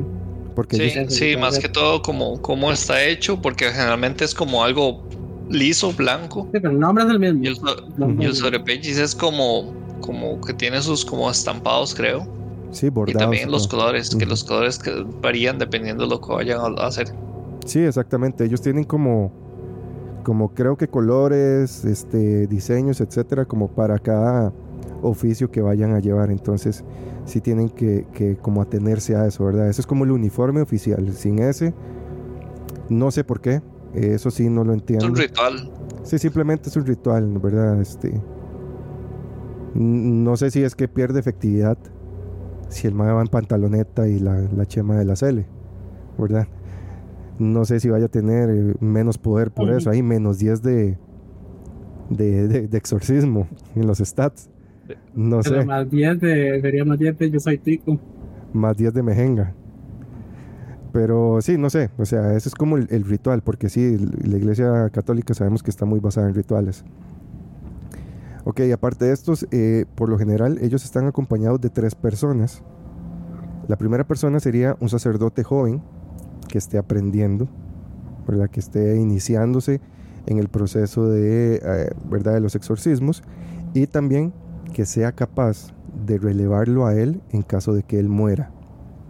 ¿Verdad? Porque eso ellos lo tienen muy conscientes. Posiblemente sea una batalla de la que yo no salga vivo, y se han dado muchos casos así. Entonces esta persona tiene que poder proseguir con el exorcismo. Después, una segunda persona, que generalmente es un médico, ¿verdad? Porque ellos tienen que asegurarse que la integridad, ¿verdad? Este, física de la persona se mantenga lo mejor posible, y si tiene que llevar tratamientos, etcétera, el exorcista no puede parar. Entonces tiene que haber alguien que administre estas medicinas y que esté cuidando de la persona. Y la tercera persona, por lo general, es alguien que tenga mucha fuerza física en caso de ser necesario, ¿verdad? Necesitan retenerla, etcétera. Y por lo general tiende a ser este, un miembro de la familia. Eh, aquí, resumidas cuentas, porque explicar paso a paso el rito del exorcismo es, es demasiado. Pero lo que hace entonces es, se bautiza, se viste, pide como la investidura, ¿verdad?, a Dios que lo proteja. Él este, se acerca a la persona, empieza por lo general a recitar este, algunas oraciones, como el Padre Nuestro, el, el, el Paternoster, el Salmo cincuenta y cuatro, las letanías de los santos. Eso es como para ir encaminando a la persona. Después de esto, él empieza a rociar con agua bendita, viendo cuál es la reacción de la persona. También esto simboliza el, el bautizo, ¿verdad?, de la persona, lo, como que lo vuelven a rebautizar en la fe. Y este, ya una vez que se hace esto, él se acerca y lo toca, ya sea con su crucifijo o con su medallón de San Benito. Y aquí es donde la cosa se pone ya turbia, porque en el momento que él hace contacto con este objeto es donde el ser hace manifestación de todos sus poderes. Entonces aquí es donde se ven las películas, ¿verdad?, que empieza a torcer su cuerpo, tienen movimientos muy bruscos, en muchos casos la persona eh, se quiebra, ¿verdad?, las extremidades, se quiebra los dedos, se muerde la lengua, se rasguñan, por eso es que los amarran. Pueden haber movimiento de objetos, puede haber voces dentro de la habitación y no se sabe de, de dónde proviene. Utiliza, el demonio empieza a utilizar los pecados o lo, las cosas que atormentan a las personas presentes para hacer, ¿verdad?, que se distraigan y dejen de orar. Y él empieza a hacer, ¿verdad?, a utilizar todas sus herramientas. Si el asunto va bien, ¿verdad?, y logran eh, hacer contacto con el demonio, obtener su nombre, el nombre lo utilizan para debilitarlo, porque en el momento que ya se sabe el nombre, que él se identifica, ya cae en dominio del exorcista. Y es aquí donde ya él puede decirle: váyase de aquí. Antes de eso es muy difícil, casi imposible que puedan este, liberar a la persona. Entonces ahí este proceso puede llevar días, puede llevar unas horas, semanas. Entonces tienen que ir tomando recesos. Pero una vez que ya obtiene el nombre y logra este, hacer que este ente salga del cuerpo, él procede a hacer una bendición de la familia y del lugar. Y listo, después se le da un seguimiento a la persona, ¿verdad?, para, para ver cómo sigue físicamente, mentalmente. Tiene que llevar un proceso también después de, porque deja muchas secuelas psicológicas. Entonces la víctima sí queda en un proceso bastante largo ahí de, de recuperación. Pero básicamente eso es, ¿verdad?, así en resumidas cuentas. Dentro de, hay muchísimas cosas que pueden llegar a pasar más, pero este, lo principal es la oración. Y como mencioné anteriormente, se utiliza mucho el latín, porque si, digamos, el poseso habla español y yo le hablo todo en español, y es muy fácil que la persona se haga pasar por poseído, porque está entendiendo todo. Pero si se habla en latín, que es una lengua muerta, es una lengua antigua y es una lengua que en teoría los demonios conocen, si el padre hace todo lo, el ritual en latín y las preguntas en latín y obtiene respuesta, es, esto termina de confirmar que la persona sí está, está poseída. Entonces por eso es que se trata siempre de, de utilizarlo. No es que tenga más fuerza, sino que es como como una herramienta para evitar el, el plagio, ¿verdad? Que no sea ahí un, un poseído pirata, por así decirlo. Igual se supone que, que los demonios hablan casi que todos los lenguajes que existen, ¿verdad? Sí. Entonces... exactamente.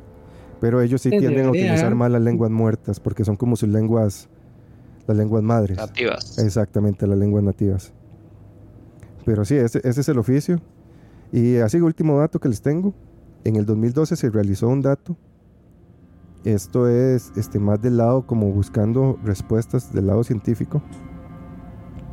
Este, este era una, una entidad ahí, ¿verdad?, que hacía estudios psicológicos, y en el dos mil doce se realiza todo un estudio donde se llega a concluir que muchas de las áreas del mundo donde son más populares las creencias en este tipo de fenómenos, hay más posesiones demoníacas.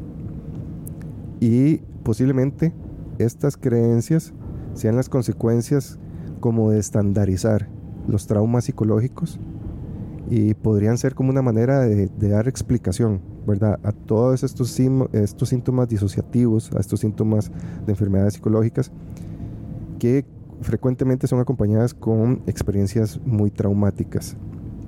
Entonces, por ejemplo, ellos ponen ahí este, ¿verdad?, países africanos donde a los niños desde pequeños ven cómo matan, ¿verdad?, a la gente, que a muchos de ellos los toman para guerrillas, etcétera. Y tras de eso, la cultura que ellos tienen hace que esto potencie más las posesiones demoníacas, entre comillas. Pero puede que esto sea nada más una manera cultural de darle explicación a, a enfermedades mentales.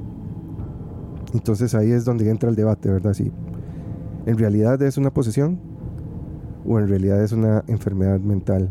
de, si las cosas empiezan a mover y a volar, yo ahí no pensaría que es una esquizofrenia, ¿verdad? Pero en muchos casos pues, sí puede que esa sea la, la respuesta, ¿verdad? Que tengan una, una enfermedad mental. ¿Qué, qué opinan ustedes de, del tema de las posesiones para ir cerrando? Yo le iba a, a decir que, que muy bonito, muy bonitas. No, no, este... Eh, es todo, es todo un tema, ¿verdad? Al final no se puede aseverar que sea cierto, ¿verdad? Aquí, aquí lo, lo, lo, lo, lo complicado sería, ¿verdad? Que yo creo que lo he dicho usted, digamos, en algún momento, de hecho, como existe, existen estos demonios, ¿verdad? Debería existir Dios en, en su... ¿Entiende qué? En su, uh-huh. en su sana teoría, ¿verdad? Debería existir. Entonces, no, como que no se puede creer en uno sin el otro, uh-huh. lamentablemente. Si bien no están conectados, ¿no? Inclusive, ¿verdad? Que hoy lo, lo sí, él los creó, él los creó, que, digamos. Claro, que hoy lo vimos que conoce que es muy de la religión católica. En católica, Dios, el Dios cristiano que conocemos, por ende, el cristiano que es. Entonces, no hay, no se puede, no, no se podría no creer en, en, en Dios cristiano, ¿no? Si creyese en un demonio. Después, este, me, me parece curioso, pues yo le dije que quería encontrar la, la anécdota, y que en mi tiempo de, de iglesia cristiana, me imagino que ustedes han escuchado estos famosos encuentros que le llaman. Sí, claro, son famosos. Claro, son famosos. Yo, yo fui a uno, tanto como yo como este, Borrego Matrix, como yo, como... Este, como líder de la vara, no sé si me explico. Sí, pero usted lo que iba era encontrar pareja, no a encontrar a. a... Cállate. Usted iba a encontrar otra cosa. Y, y, y, fui, y también fui de, de, ¿verdad? Porque ella, eso lo vivían como en cabañas, como que había un mae que ya había ido a un encuentro, que ya tenía un proceso, y ahí uno iba, ¿verdad? Cuando uno llevaba ese proceso, yo estuve ahí, estuve muy metido en la vara. Y este. En el, el encuentro, ¿verdad? No sé si alguno de ustedes ha pasado por eso, pero básicamente se tocan muchos temas. En aquellos años eran, eran dos días completos. Eran dos días completos. Sí, sí, sí. Pero era suave. No, era como cuatro horas ahí sentados, después iba uno como a comer, después tata y así. Bueno, en lo último, último, último, último, este... Había, había un protocolo, y casi, casi, por decirle que es el mismo que usted acaba de narrar, que era, había una habitación, la gente se metía en esa habitación, los, los, los, los líderes, ¿no? yo, yo estuve ahí, se, se metía en la, la habitación, y era como la habitación, de ahí estaba el Espíritu Santo, ahí estaba Dios, usted se metía, y usted tenía que, porque esa última parte era la más importante, ¿no? Sí, era el cierre. Usted tenía que limpiarse. Ajá. Ya espiritualmente, usted tenía que ir a hablar ahí con Dios, no sé qué, y toda una, una idea.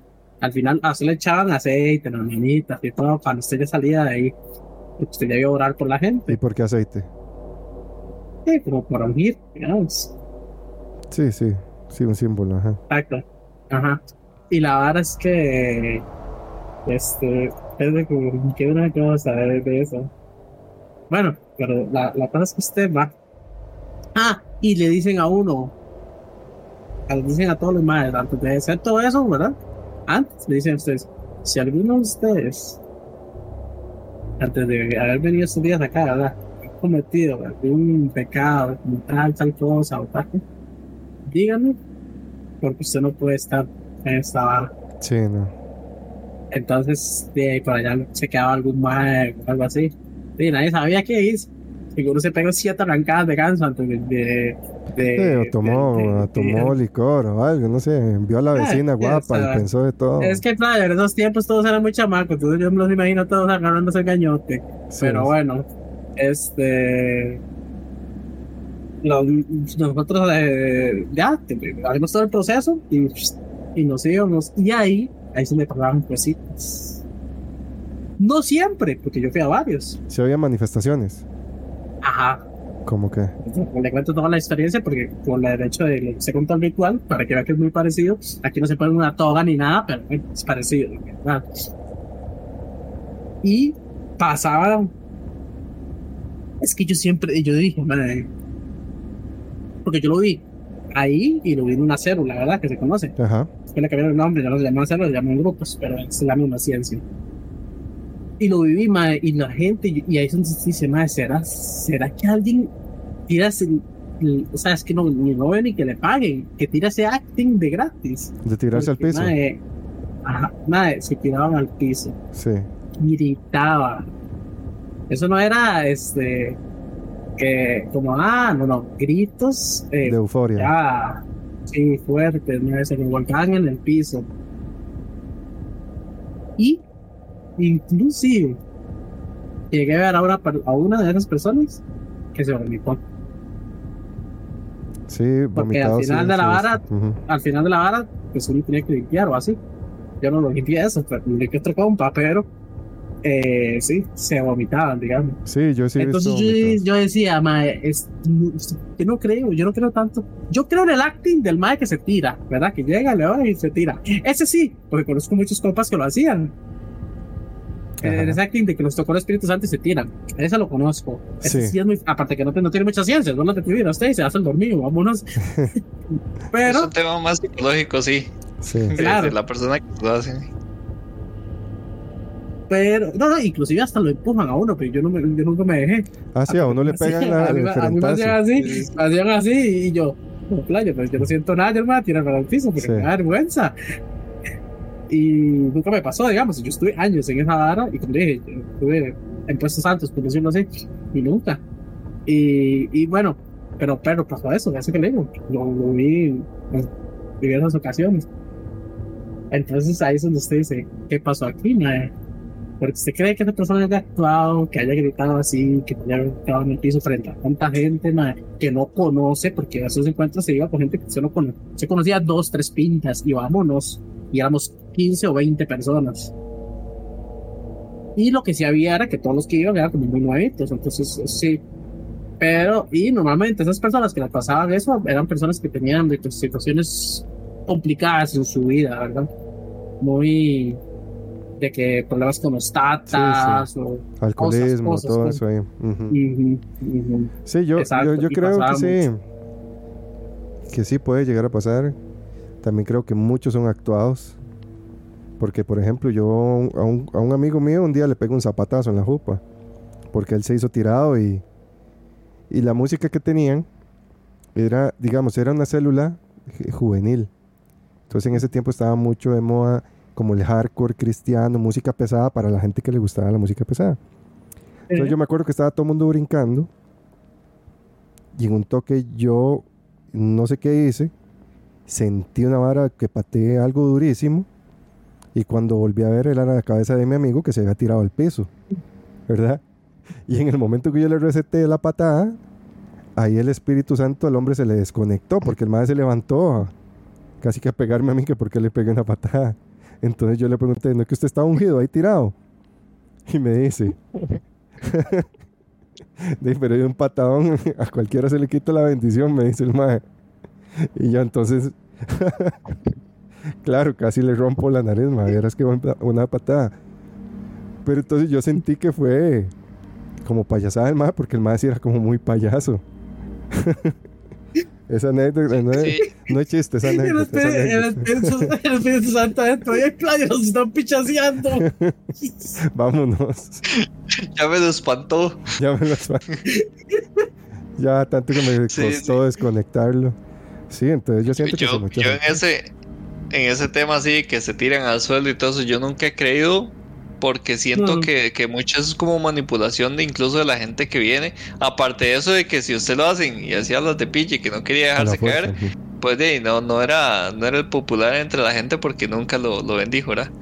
Entonces... De hecho, esa... Perdón, siga, siga. No, no, no. Entonces, sí, yo, yo, yo eso, en eso, pues no, nunca, nunca he ido a ese tipo de de, de... de... No sé cómo se le llama. ¿Cómo es que se le llama? Este... No, no, no. Sí, células o... Sí, ajá. Uh-huh. Nunca he ido porque me parece que como que es algo... De que desde que uno llega ahí... Casi que le están metiendo a la cabeza que usted tiene que hacerlo... Que usted tiene que seguir lo que ellos le dicen... Y, y, y si usted no salta... No se tira al suelo... No hace todo eso... No está en, en el grupo... O sea, no está en, entre la gente que... Que sí. Va a ser bendecida... Entonces por eso nunca, nunca he creído... Sí, así es. De mi parte, a mí me trataron bien, digamos, en esa, en esa parte, porque nunca fue como, ah, no, es una... No aprendió no, nada, más bien yo, yo, pero bueno. Más bien yo era, yo era el que me sentía mal, porque yo decía, yo decía, porque todo el mundo lo hace, ¿verdad? En ese momento. Estaba dentro de la vara, muy metido, entonces yo me preguntaba, porque todo el mundo le pasa, o a mucha gente le pasa, pero a mí no. Usted nunca pensó que porque yo, los demás yo, eran yo, buena gente y usted no. Eran buenas personas. Ser, pero yo dije, vaya, el de problema aquí soy yo. Exacto, porque no es buena gente. Eh, entonces sí. yo lo yo busqué eso, yo busqué eso a un punto de que eh, yo hablaba, yo iba y hablaba con gente, ya con pastores y la vara, y no decía nada, es que no. Entonces la hablaba que le echaron uno era como, es que todos sienten al Espíritu Santo sí. distinta. Eso, eso fueron los años no, que usted se no fue se, al Tíbet y todo, a buscar respuestas. Ajá, exacto, al Tíbet. Y me dicen, no, no, todos, todos lo sienten diferente. Puede ser que usted no sea tirándose en el piso, pero qué sé yo, cuando está leyendo la Biblia o lo que sea, hicieron alguna revelación o no sé. Pero yo decía, no, es que yo no, yo, yo, yo no me iba a quedar con las ganas. Man. El, el problema es que usted no se tiraba al piso. Usted se Ajá. tiraba a las hierbas. Ya, ya que había. Entonces, menos. Que Chapulín, y, y, no, y le exacto, nada. Menos. Y, cha, y Chapulín. Y cha... Nada más le digo. No, menos, más iba a recibir nada. Ent, entonces, no, no, yo me portaba bien. No, yo era bien. Y la vara es que, madre, yo al final me fui, ¿ya? De la vara, por eso mismo, porque yo dije, madre, nunca sentí nada aquí. Entonces yo dudaba ya de, oye, ¿existirá realmente? Porque es, esta vara es pura trama. Después trajimos a Bebesote para un podcast, no sé si se acuerdan, o un podcast o un podcast de estos, algún podcast. Y yo le, y yo le pregunté a Bebesote, oye, ma, ¿usted realmente alguna vez, porque él estaba también en la iglesia y todo, en la misma iglesia y todo, y usted alguna vez sintió algo? No, señor, ma. Y yo le dije, yo tampoco. Y yo le estoy hablando que yo estuve cinco o seis años metidos en esa barra, y en cinco o seis años nunca sentí nada. Sí, es extraño. Nada. Es extraño. Ahora, sí. eh, en los encuentros y todas las manos que hablan, mae, desde mi punto de vista, mae, es bonito algunas cosas. De hecho, este, la parte del encuentro es muy, este, como aprender a, la gente tiene problemas, como aprender a perdonarse a sí mismo, y aprender a perdonar a la gente también. Eso y a es soltar, muy importante. A soltar eso. Eh, exacto, y a soltar es, eso es muy bueno y eso lo enseñan ahí. Y eso no es malo, eso en general es bueno y no tiene sí, nada no, que ver con la religión. Es súper necesario. Eh, el hecho de, de, de a veces, mae, uno tal vez vive obstinado con, con familia con alguien y nos tuviste que cuenta esa vara, ma, y con su vida. Pero sí. sí, sí, esa parte sí era muy interesante. Alguna enseñanza era buena, ma, y así. Pero así como esa parte de espiritual, yo no sé de sentir algo, ma. En... Sí, incluso, yo, incluso solo, a veces solo sentarse a llorar, ma, porque sí, uno como hombre, ¿cuántas veces llora? Ma, porque a usted le enseñaron que los hombres no lloran. Y a veces, mae, uno como hombre tiene tantas barras en la vida que uno se pone a llorar y a veces más bien cuesta parar de llorar. Y usted después de eso siente como que ya soltó. O sea, es, eso, eso es súper necesario, psicológicamente es súper necesario. Y se debería normalizar. Se siente liberado por el tema, por el tema social y no por el, por el tema religioso. O sea, pero uh-huh. eh, al final como le enseñan que está en el tema religioso, pues mezcla los... Exacto. Los exacto. ambientes. Exacto. Y, y eso es muy, o sea, como se menciona, es muy social, porque yo de hecho en esa célula que estaba, que era como los hardcore, ¿verdad? De, de la vara. Todo el mundo como tendía a vestir igual, ¿verdad? Como que era el grupito diferente, como que, ¿verdad? Como que se salía de la norma, entonces yo tengo que andar vestido así, porque todo el mundo anda vestido así, y qué feo que yo no, ¿verdad? Y... hay que ir a los conciertos porque si no, como que no, ¿verdad? Incluso me acuerdo que hubo una oleada de matrimonios porque el amor en Cristo era un compromiso, ¿verdad? Entonces si usted ama a esta persona se tiene que casar y al final eran un montón de divorcios porque justamente se hizo algo social. Entonces muchas veces pasa eso, ¿verdad? Que ya se deja la, la, la fe de lado y se vuelve más un acto social. Y ahí es donde ya a mí, por eso es que las religiones no me gustan. Hay cosas muy buenas dentro de, ¿verdad? Este, hay cosas que nada que ver. Pero sí, es, la fe tiene que ser algo muy individual, ¿verdad? Y yo sí no, notaba mucho eso, que la gente tendía a hacer cosas simplemente por Porque si el mae que se cayó a la par, ¿verdad?, apenas le toca en la mano, se cae, la, eh, se cae y a mí no, mae, qué vergüenza. Porque sí, al mae, sí, al mae por se, encajar. Ajá. Y porque la misma vergüenza de decir, a este mae el espíritu sí lo tocó. Y si a mí no, es porque yo soy un pecador o no me lo merezco, entonces me voy a tirar también para que la gente después no diga que yo soy un, un impuro, no sé, ¿verdad?, etcétera. Entonces es, es complicado ese, ese tema. Sí, sí, yo, yo por eso, por eso más que todo nunca, nunca logré ir y nunca logré creer, porque incluso yo escuchaba gente después de que había ido a eso y hasta se habían tirado un suelo, después reírse y todo de, de lo que había pasado y... Y, y contando como vio a aquella chavala que cayó y no sé qué, como que como era la burla más bien, vacilando. Ajá, ajá, ajá, ya, entonces yo decía no, no, esto al final es es un tema como social que lo hacen para encajar y, y alguna gente tal vez sí se lo cree, pero ya es un tema como que están muy metidos en esto y es como y me dejo caer porque porque ya está como muy eh, excitado, por decirlo así. Sí. En, en el tema y en el ambiente que están. Sí, sí. Yo tengo, yo tengo un compa que no vieras cómo nos reíamos de un mae, porque el mae, vea, habían cámaras en la iglesia, tuvimos, entonces había cámaras y había unos proyectores en cada lado y el mae justo donde está donde está orando, ¿verdad?, es que y, y botan a uno, botan a otro y están con el mal, lo están enfocando, plan. Y llegan del mal, la hacen así y el mal se cae así y la hacen. Ve sí. Como que todo el mundo se está cayendo y el mal se, se tira. Se hizo tirado, sí, pero cantadísimo. Sí, man. En cámaras, en cámaras. cámaras. En cámaras, madre, qué barato. Vieras que nos reíamos, pero es parte de eso mismo, exacto. Era, era, es parte de sentirse parto, perdón la redundancia, del grupo, de, de, de, de la comunidad, porque al final eso. Ahí yo como que me interesa tanto de eso, va, eso es, eso es un círculo social, eso todo, sí, prácticamente. Prácticamente. Y no es que, y no es que tenía compañeros del cole que no eran ahí, y de hecho mi, mi mejor amigo no era cristiano, yo tocaba hacer el contar de Satanás más bien. Este, pero era, era mi mejor compa, yo tenía esos compas, pero ya fuera de, de, de ambiente de colegio, mis salidas y todo era ahí, mis fines de semana, en el cosas de iglesia, con gente de la iglesia, que sea. Las hierbas y esas cosas. Entonces, este, pero sí se vuelve como un círculo social y es muy normal. Ahí, yo lo que creo que es como toda nuestra vida. Toda nuestra vida tiene cosas buenas y tiene cosas malas. Hay que agarrar lo que uno crea que le conviene y lo que uno crea que le sirve. Sí. Guardárselo y irse, ¿verdad? Porque además hay perspectivas de perspectivas. Man. A veces uno escucha algo y dice, uy, más, se va a querer o no. Pero esto, y ahí agarre lo que le sirve y lléveselo. Al final es sí. Eso. Sí, pero el, el problema de normalizar esas ese teatro. No, no, no, es, pues, el teatro sí está mal. Exacto, y se normaliza porque es muy normal. Y el problema es que pasa justamente lo que a usted le pasó, crea falsas expectativas. Y entonces, si yo veo que todo el mundo se tira y todo el mundo está súper ungido y toda esta vara, ¿verdad?, en un éxtasis ahí, y yo no, y le va a pasar lo que le pasó a Pille, que al final va a decir... Llevo, tanto, llevo tantos años en esto y nunca pasó nada. Y al rato el otro montón de maes que se tiraban nunca les pasó nada, pero ellos nada más se tiraban.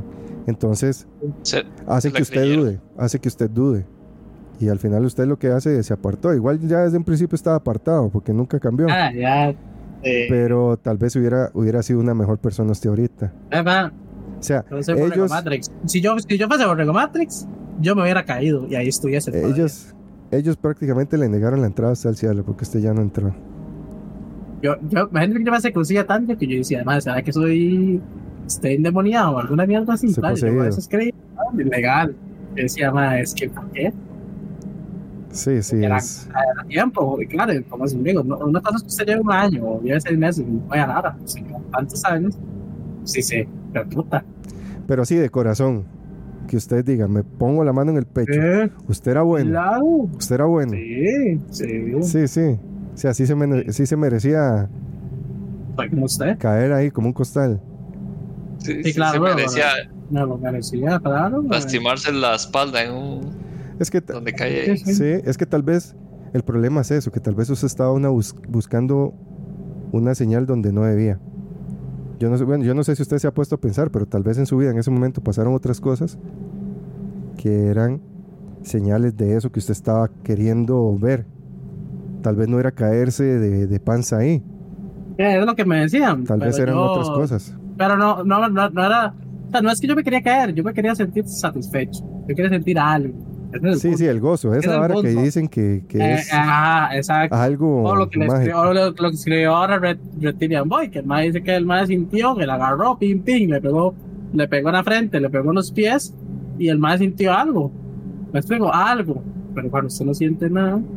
Yo una vez, en, en un convivio, y a mí se, a, a ahorita que lo cuenta, me acuerdo, yo sentí que me estaban quemando en el pecho. Pero... Ay, con un encendedor aquí. Sí, pero es que era, era fuego, así literal, era fuego. Y, y yo me acuerdo que esa vez, yo estaba muy joven, y pasaban ahí, ¿verdad? Y le ponían la mano a todo el mundo, pa, pa, pa, pa, pa. A mí no, nadie llegó a orar, ¿verdad? Por mí. Yo estaba ahí solo. Y entonces yo estaba con esa vara que, más que payasada esta vara que, ¿verdad? Con toda la negatividad de uno joven, ¿verdad? Pasa en eso. Que esto es una payasada, me habían obligado mis papás. Entonces en un toque yo nada más me quedé así, parado. Digo yo, voy a echarme un sueñito. Entonces voy a hacer que estoy orando, pero y me voy a echar un sueñito aquí de pie, a ver si logro, ¿eh? Y donde me estoy quedando dormido, empiezo a sentirme como un calor horrible, calor y calor y calor y calor y calor, y en eso sent- empecé a sentir que se me quemaba el pecho, pero como si tuviera, no sé, una fogata adentro, y yo me agarraba el pecho y era esa vara y yo sentía que me iba a morir, pero al principio. Luego yo me acuerdo que el fuego como que se extendió por el cuerpo y lo que sentí fue paz. Y me acuerdo que me puse a llorar un montón, y a llorar, y a llorar, y a llorar. Pero algo por dentro me decía, como, o sea, como que me da tranquilidad. Y ya después de esa vara, este, ya, yo como que dejé de llorar, y yo dije, ma, ¿qué es esta vara tan rara? Y entonces, no sé si fue su gestión, no sé qué fue que pasó. Yo nunca le di, nunca dije, ay, sí, fue el Espíritu Santo, porque para mí no lo sentí así. Pero lo que nunca entendí fue por qué ese, ese, ese calor tan raro, man. Yo lo que quiero aclarar aquí es que si...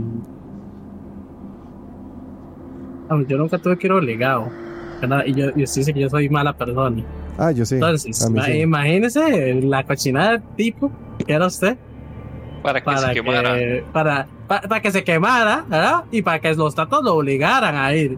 O sea, imagínese que ya es que esos tatos digan, man, ¿no? Vaya. Sí, es que aquí no lo obligaban a ir a misa, por ejemplo, los católicos, ah, no. Porque sus papás no eran católicos. Sí, sí. No, pero ni a la evangélica. A uno católico es vaya a misa, y si no es la jalada sí, de orejas.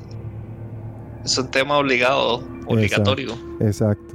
La jalada de orejas, terminar como quiere conocer a Dios. Claro, entonces, por ejemplo, yo hice... Yo todo ¿Eh? lo que hice eh, en mi juventud, digamos, antes de ser mayor de edad, fue obligado. Yo no dije, qué rico ir a hacer la comunión. Yo confirma no hice porque me puse rebelde yo, y aparte que a mí me agarraron de mal ejemplo siempre me yo quería mal. Hacer comunión para que me dieran plata, man. Yo hice la primera comunión porque me, me obligaron. El bautizo uno no lo elige. Para, no, no, mí, eso... para mí el bautizo tiene que ser por elección. Por ejemplo, que usted tenga mayor, mayor de, o sea, mayor de edad y usted escoja su religión, cuál es su creencia, no que se le impongan. Bueno, pero esos son temas aparte. Pero ya yo pero, ya pero, pero, pero está más salir bautizado, ¿sabes? ¿Ah? Es mejor salir bautizado.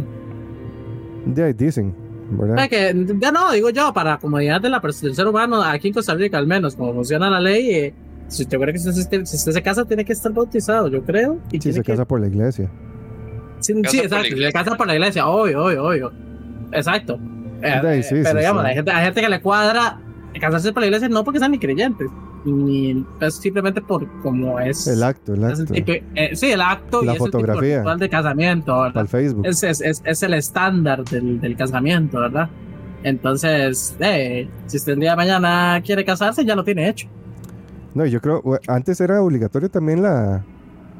¿Cómo es que se llama? Después de la comunión, Mi, mis la tatas, confirma. Mis tatas tuvieron, mis tatas tuvieron confirma. Que confirma. Mis yo tatas creo que se ya... casaron y tuvieron que hacer con. ¿Hicieron que se confirma? Yo creo que ya no. No, incluso para ser padrino por la iglesia hay que llevar un curso, madre. ¿Qué me estás contando? Sí. Yo tuve sí, que sí. llevar un curso. Yo llevé un curso para eso y... Sí, exacto. Sí, es un curso tedioso y... Sí, mató sin gracia. O sea, si usted es un, un hijo de tal, madre, con curso sin curso, esa vara no le va a ayudar, madre. Mira, o sea, solo yo. Papi, vea. Ah, desde allá arriba lo voy a ver. Yo voy a estar con mis crocs aquí sentado en la orilla de la nube, viéndolo usted hacia, hacia allá abajo, como le están punzando. Ya viene que allá abajo, allá abajo está con un... Como con con una hielera y unas birras. Ah, las hieleras llenas de birras. Viéndolo usted ahí con unas crocs sentado aburrido. Lleve, lleve camiseta tirante. O vas sorbiendo arriba con, con cincuenta vírgenes, ¿cómo es? Sí, sí, sí, yo aquí arriba. Con todas las ángeles. No, pilla, man, este está, está condenado ya. Pero no, sí, es, es todo un tema. Es todo un tema. Malvadas para allá. Es todo un tema el, el asunto de la religión y, y tal vez nos escuchan gente creyente, gente no, ¿verdad? Aquí todo lo hablamos desde nuestro punto de vista, con todo el respeto, ¿verdad? Obviamente son opiniones, usted puede tener una opinión totalmente distinta, ¿verdad? Y no porque nosotros lo digamos es verdad o no, simplemente es lo que nosotros creemos. Yo soy una, yo creo en muchas cosas, digamos, yo creo en un Dios, no el Dios de las religiones. Yo tengo mi creencia, pero este, para mí sí hay algo más, ¿verdad? Para mí sí hay algo más y yo creo que al final sí vamos a tener que rendir cuentas. Entonces, para mí al final, lo mejor que puede hacer uno es ser una persona buena, eh, llevar una vida bien, ¿verdad? No hacer el mal, tratar de ayudar. Yo creo que esos son como principios básicos, ¿verdad? De toda religión. Entonces, eso es como, como mi creencia. Y este, no sé, no sé si tienen algo más que, que aportar ustedes, aparte ahí del, del tema. Eh, no, no. Yo, yo más que todo pensando en el tema de, eh, por ejemplo, de la gente siempre habla de, del tema de Dios y todo esto, pero al final, ¿qué es Dios? O sea, el concepto de Dios es, es demasiado amplio y, y, y quizás puede ser que todos sean reales o que todos sean mentira y, y ni siquiera sepamos qué realmente es. Entonces, sí. Yo lo que pienso es tanto o tanta guerra o tanto tantas discusiones que sea por el tema de Dios es completamente innecesario porque ninguno tiene como la verdad y ni, ninguno sabe qué es realmente esto. Exacto. Ahora, eh, de muchas veces se no sé se le da como como una importancia demasiado exagerada al tema de pertenecer a algo. Sí. Que, que realmente no se necesita. O sea, si, si quiere creer, pues se cree y no necesita pertenecer a nada. Exacto. Y, y e igual, no sé, puede ser que que ni siquiera ninguna religión realmente sea la oficial o, o sea lo que se que dejó. Entonces, sí, es, es, es complicado. Es que todo es creado por el hombre. Entonces al final el hombre lo va a crear bajo su interpretación, bajo su conocimiento, bajo su intención. Entonces es, es, es muy complicado este tema. Por eso yo prefiero hablar de fe que de religión, porque al final es, es un acto social, ¿verdad? Entonces es, es un tema ahí siempre de debate. Pero bueno, para irnos ahí ya este, despidiendo, si quieres se despide, Pilla. Está, nada más este, buenas noches, descansen, tardes o días, no sé qué será. Espero que hayan disfrutado el podcast eh, y que, que les haya sido entretenido. Un mensajito, estén atentos, pierdas prontamente me voy a ser presente en alguna iglesia que ando en busca de, entonces para que no vayan tengan cuidado nada más, ¿verdad? No. Tengan cuidado que anda un lobo por ahí. Este es un, un predicador en serie, le podríamos decir, en vez de asesino. Totalmente. En serie, totalmente. Entonces tengan cuidado. Andrés. Es que eh, hay que buscar presas. Que... Ahí es fácil. Agarra, fácil. El legítimo lobo entre las ovejas. Exacto. Andrés. Eh, no, más que todo hablar sobre el tema de, eh, de no, interesante el, el, lo que es todo esto sobre, sobre demonios o, o sobre el bien o el mal. Siempre, siempre es interesante escucharlo o hablarlo. Y yo lo que digo es que no siempre se debe creer en todo lo que le dicen, pero tampoco es como como creer solamente lo que se ve. Entonces hay que estar ahí como un espacio, en una especie de intermedio. O sea, no hay que no, ni creer del todo ni dejar de creer. Entonces. Exacto, exacto. ¿Hay redes sociales para que lo busquen? Eh, bueno, más que todo hay como casi que en todo lado. Bueno, Facebook, un poco de TikTok ahí, YouTube más que todo es como lo que más, más veo, o Instagram. No hay Viviendo con Hormigas. Listo, si le gustan todo lo que es insectos, explique bichos, un poco ahí qué hace, sí, bichos, terrarios, no, ¿cómo se llama? Sí, sí, no, sí, los hormigueros. Me gusta un poco a un tema, eh, lo que es, lo que son insectos, nada profesional, más que todo es un hobby, lo que es estudiar como un poquito lo que son bichos. Uh-huh. Sí, siempre me han llamado la atención lo que son insectos, entonces por ahí más que todo es lo que, lo que siempre me he enfocado a, a mostrar un poquito sobre el tema. Buenísimo, entonces si les gustan ahí todos esos bichos, ahí pueden darse una vuelta. Viviendo con Hormigas, así lo encuentran casi que en todo lado, entonces vayan a ver, los videos de YouTube son muy buenos, son entretenidos, son de esos videos bueno, que, bueno. que uno empieza viendo uno y termina viendo toda la serie, digamos, cinco horas así, no, bueno, viviendo hormigas. La última, la última vez que lo vi, o sea, que, que, que, me, que me metí, este, o sea, así, y los vi todos, me pasa el día. Sí, sí, esos son videos que, que atrapan. Y este, de mi parte, nada más recordarles, por favor, compartir. Pueden encontrarnos como Archivos de Arkham en Instagram, en Facebook, en YouTube, en TikTok también estamos, entonces para que vayan a dar amor ahí. Recuerden que compartir es súper importante para que sean más arcanos y más arcanas los que lleguen aquí a, a informarse, a aprender, porque aquí hablamos de todo un poco. Entonces esa es como la manera en la que ustedes nos agradecen ese trabajo. Hoy tuvimos un poco de, de fallas técnicas, pero al final salió súper bien el, el podcast. Entonces eh, recuerden que estamos en iVoox, estamos en Apple Podcast, estamos en Spotify, estamos en YouTube. Para los que no pueden estar en vivo, ahí pueden ver la retransmisión. Igual en Spotify se está subiendo con video, entonces ahí se lo pueden tirar también. Y eso sería de mi parte.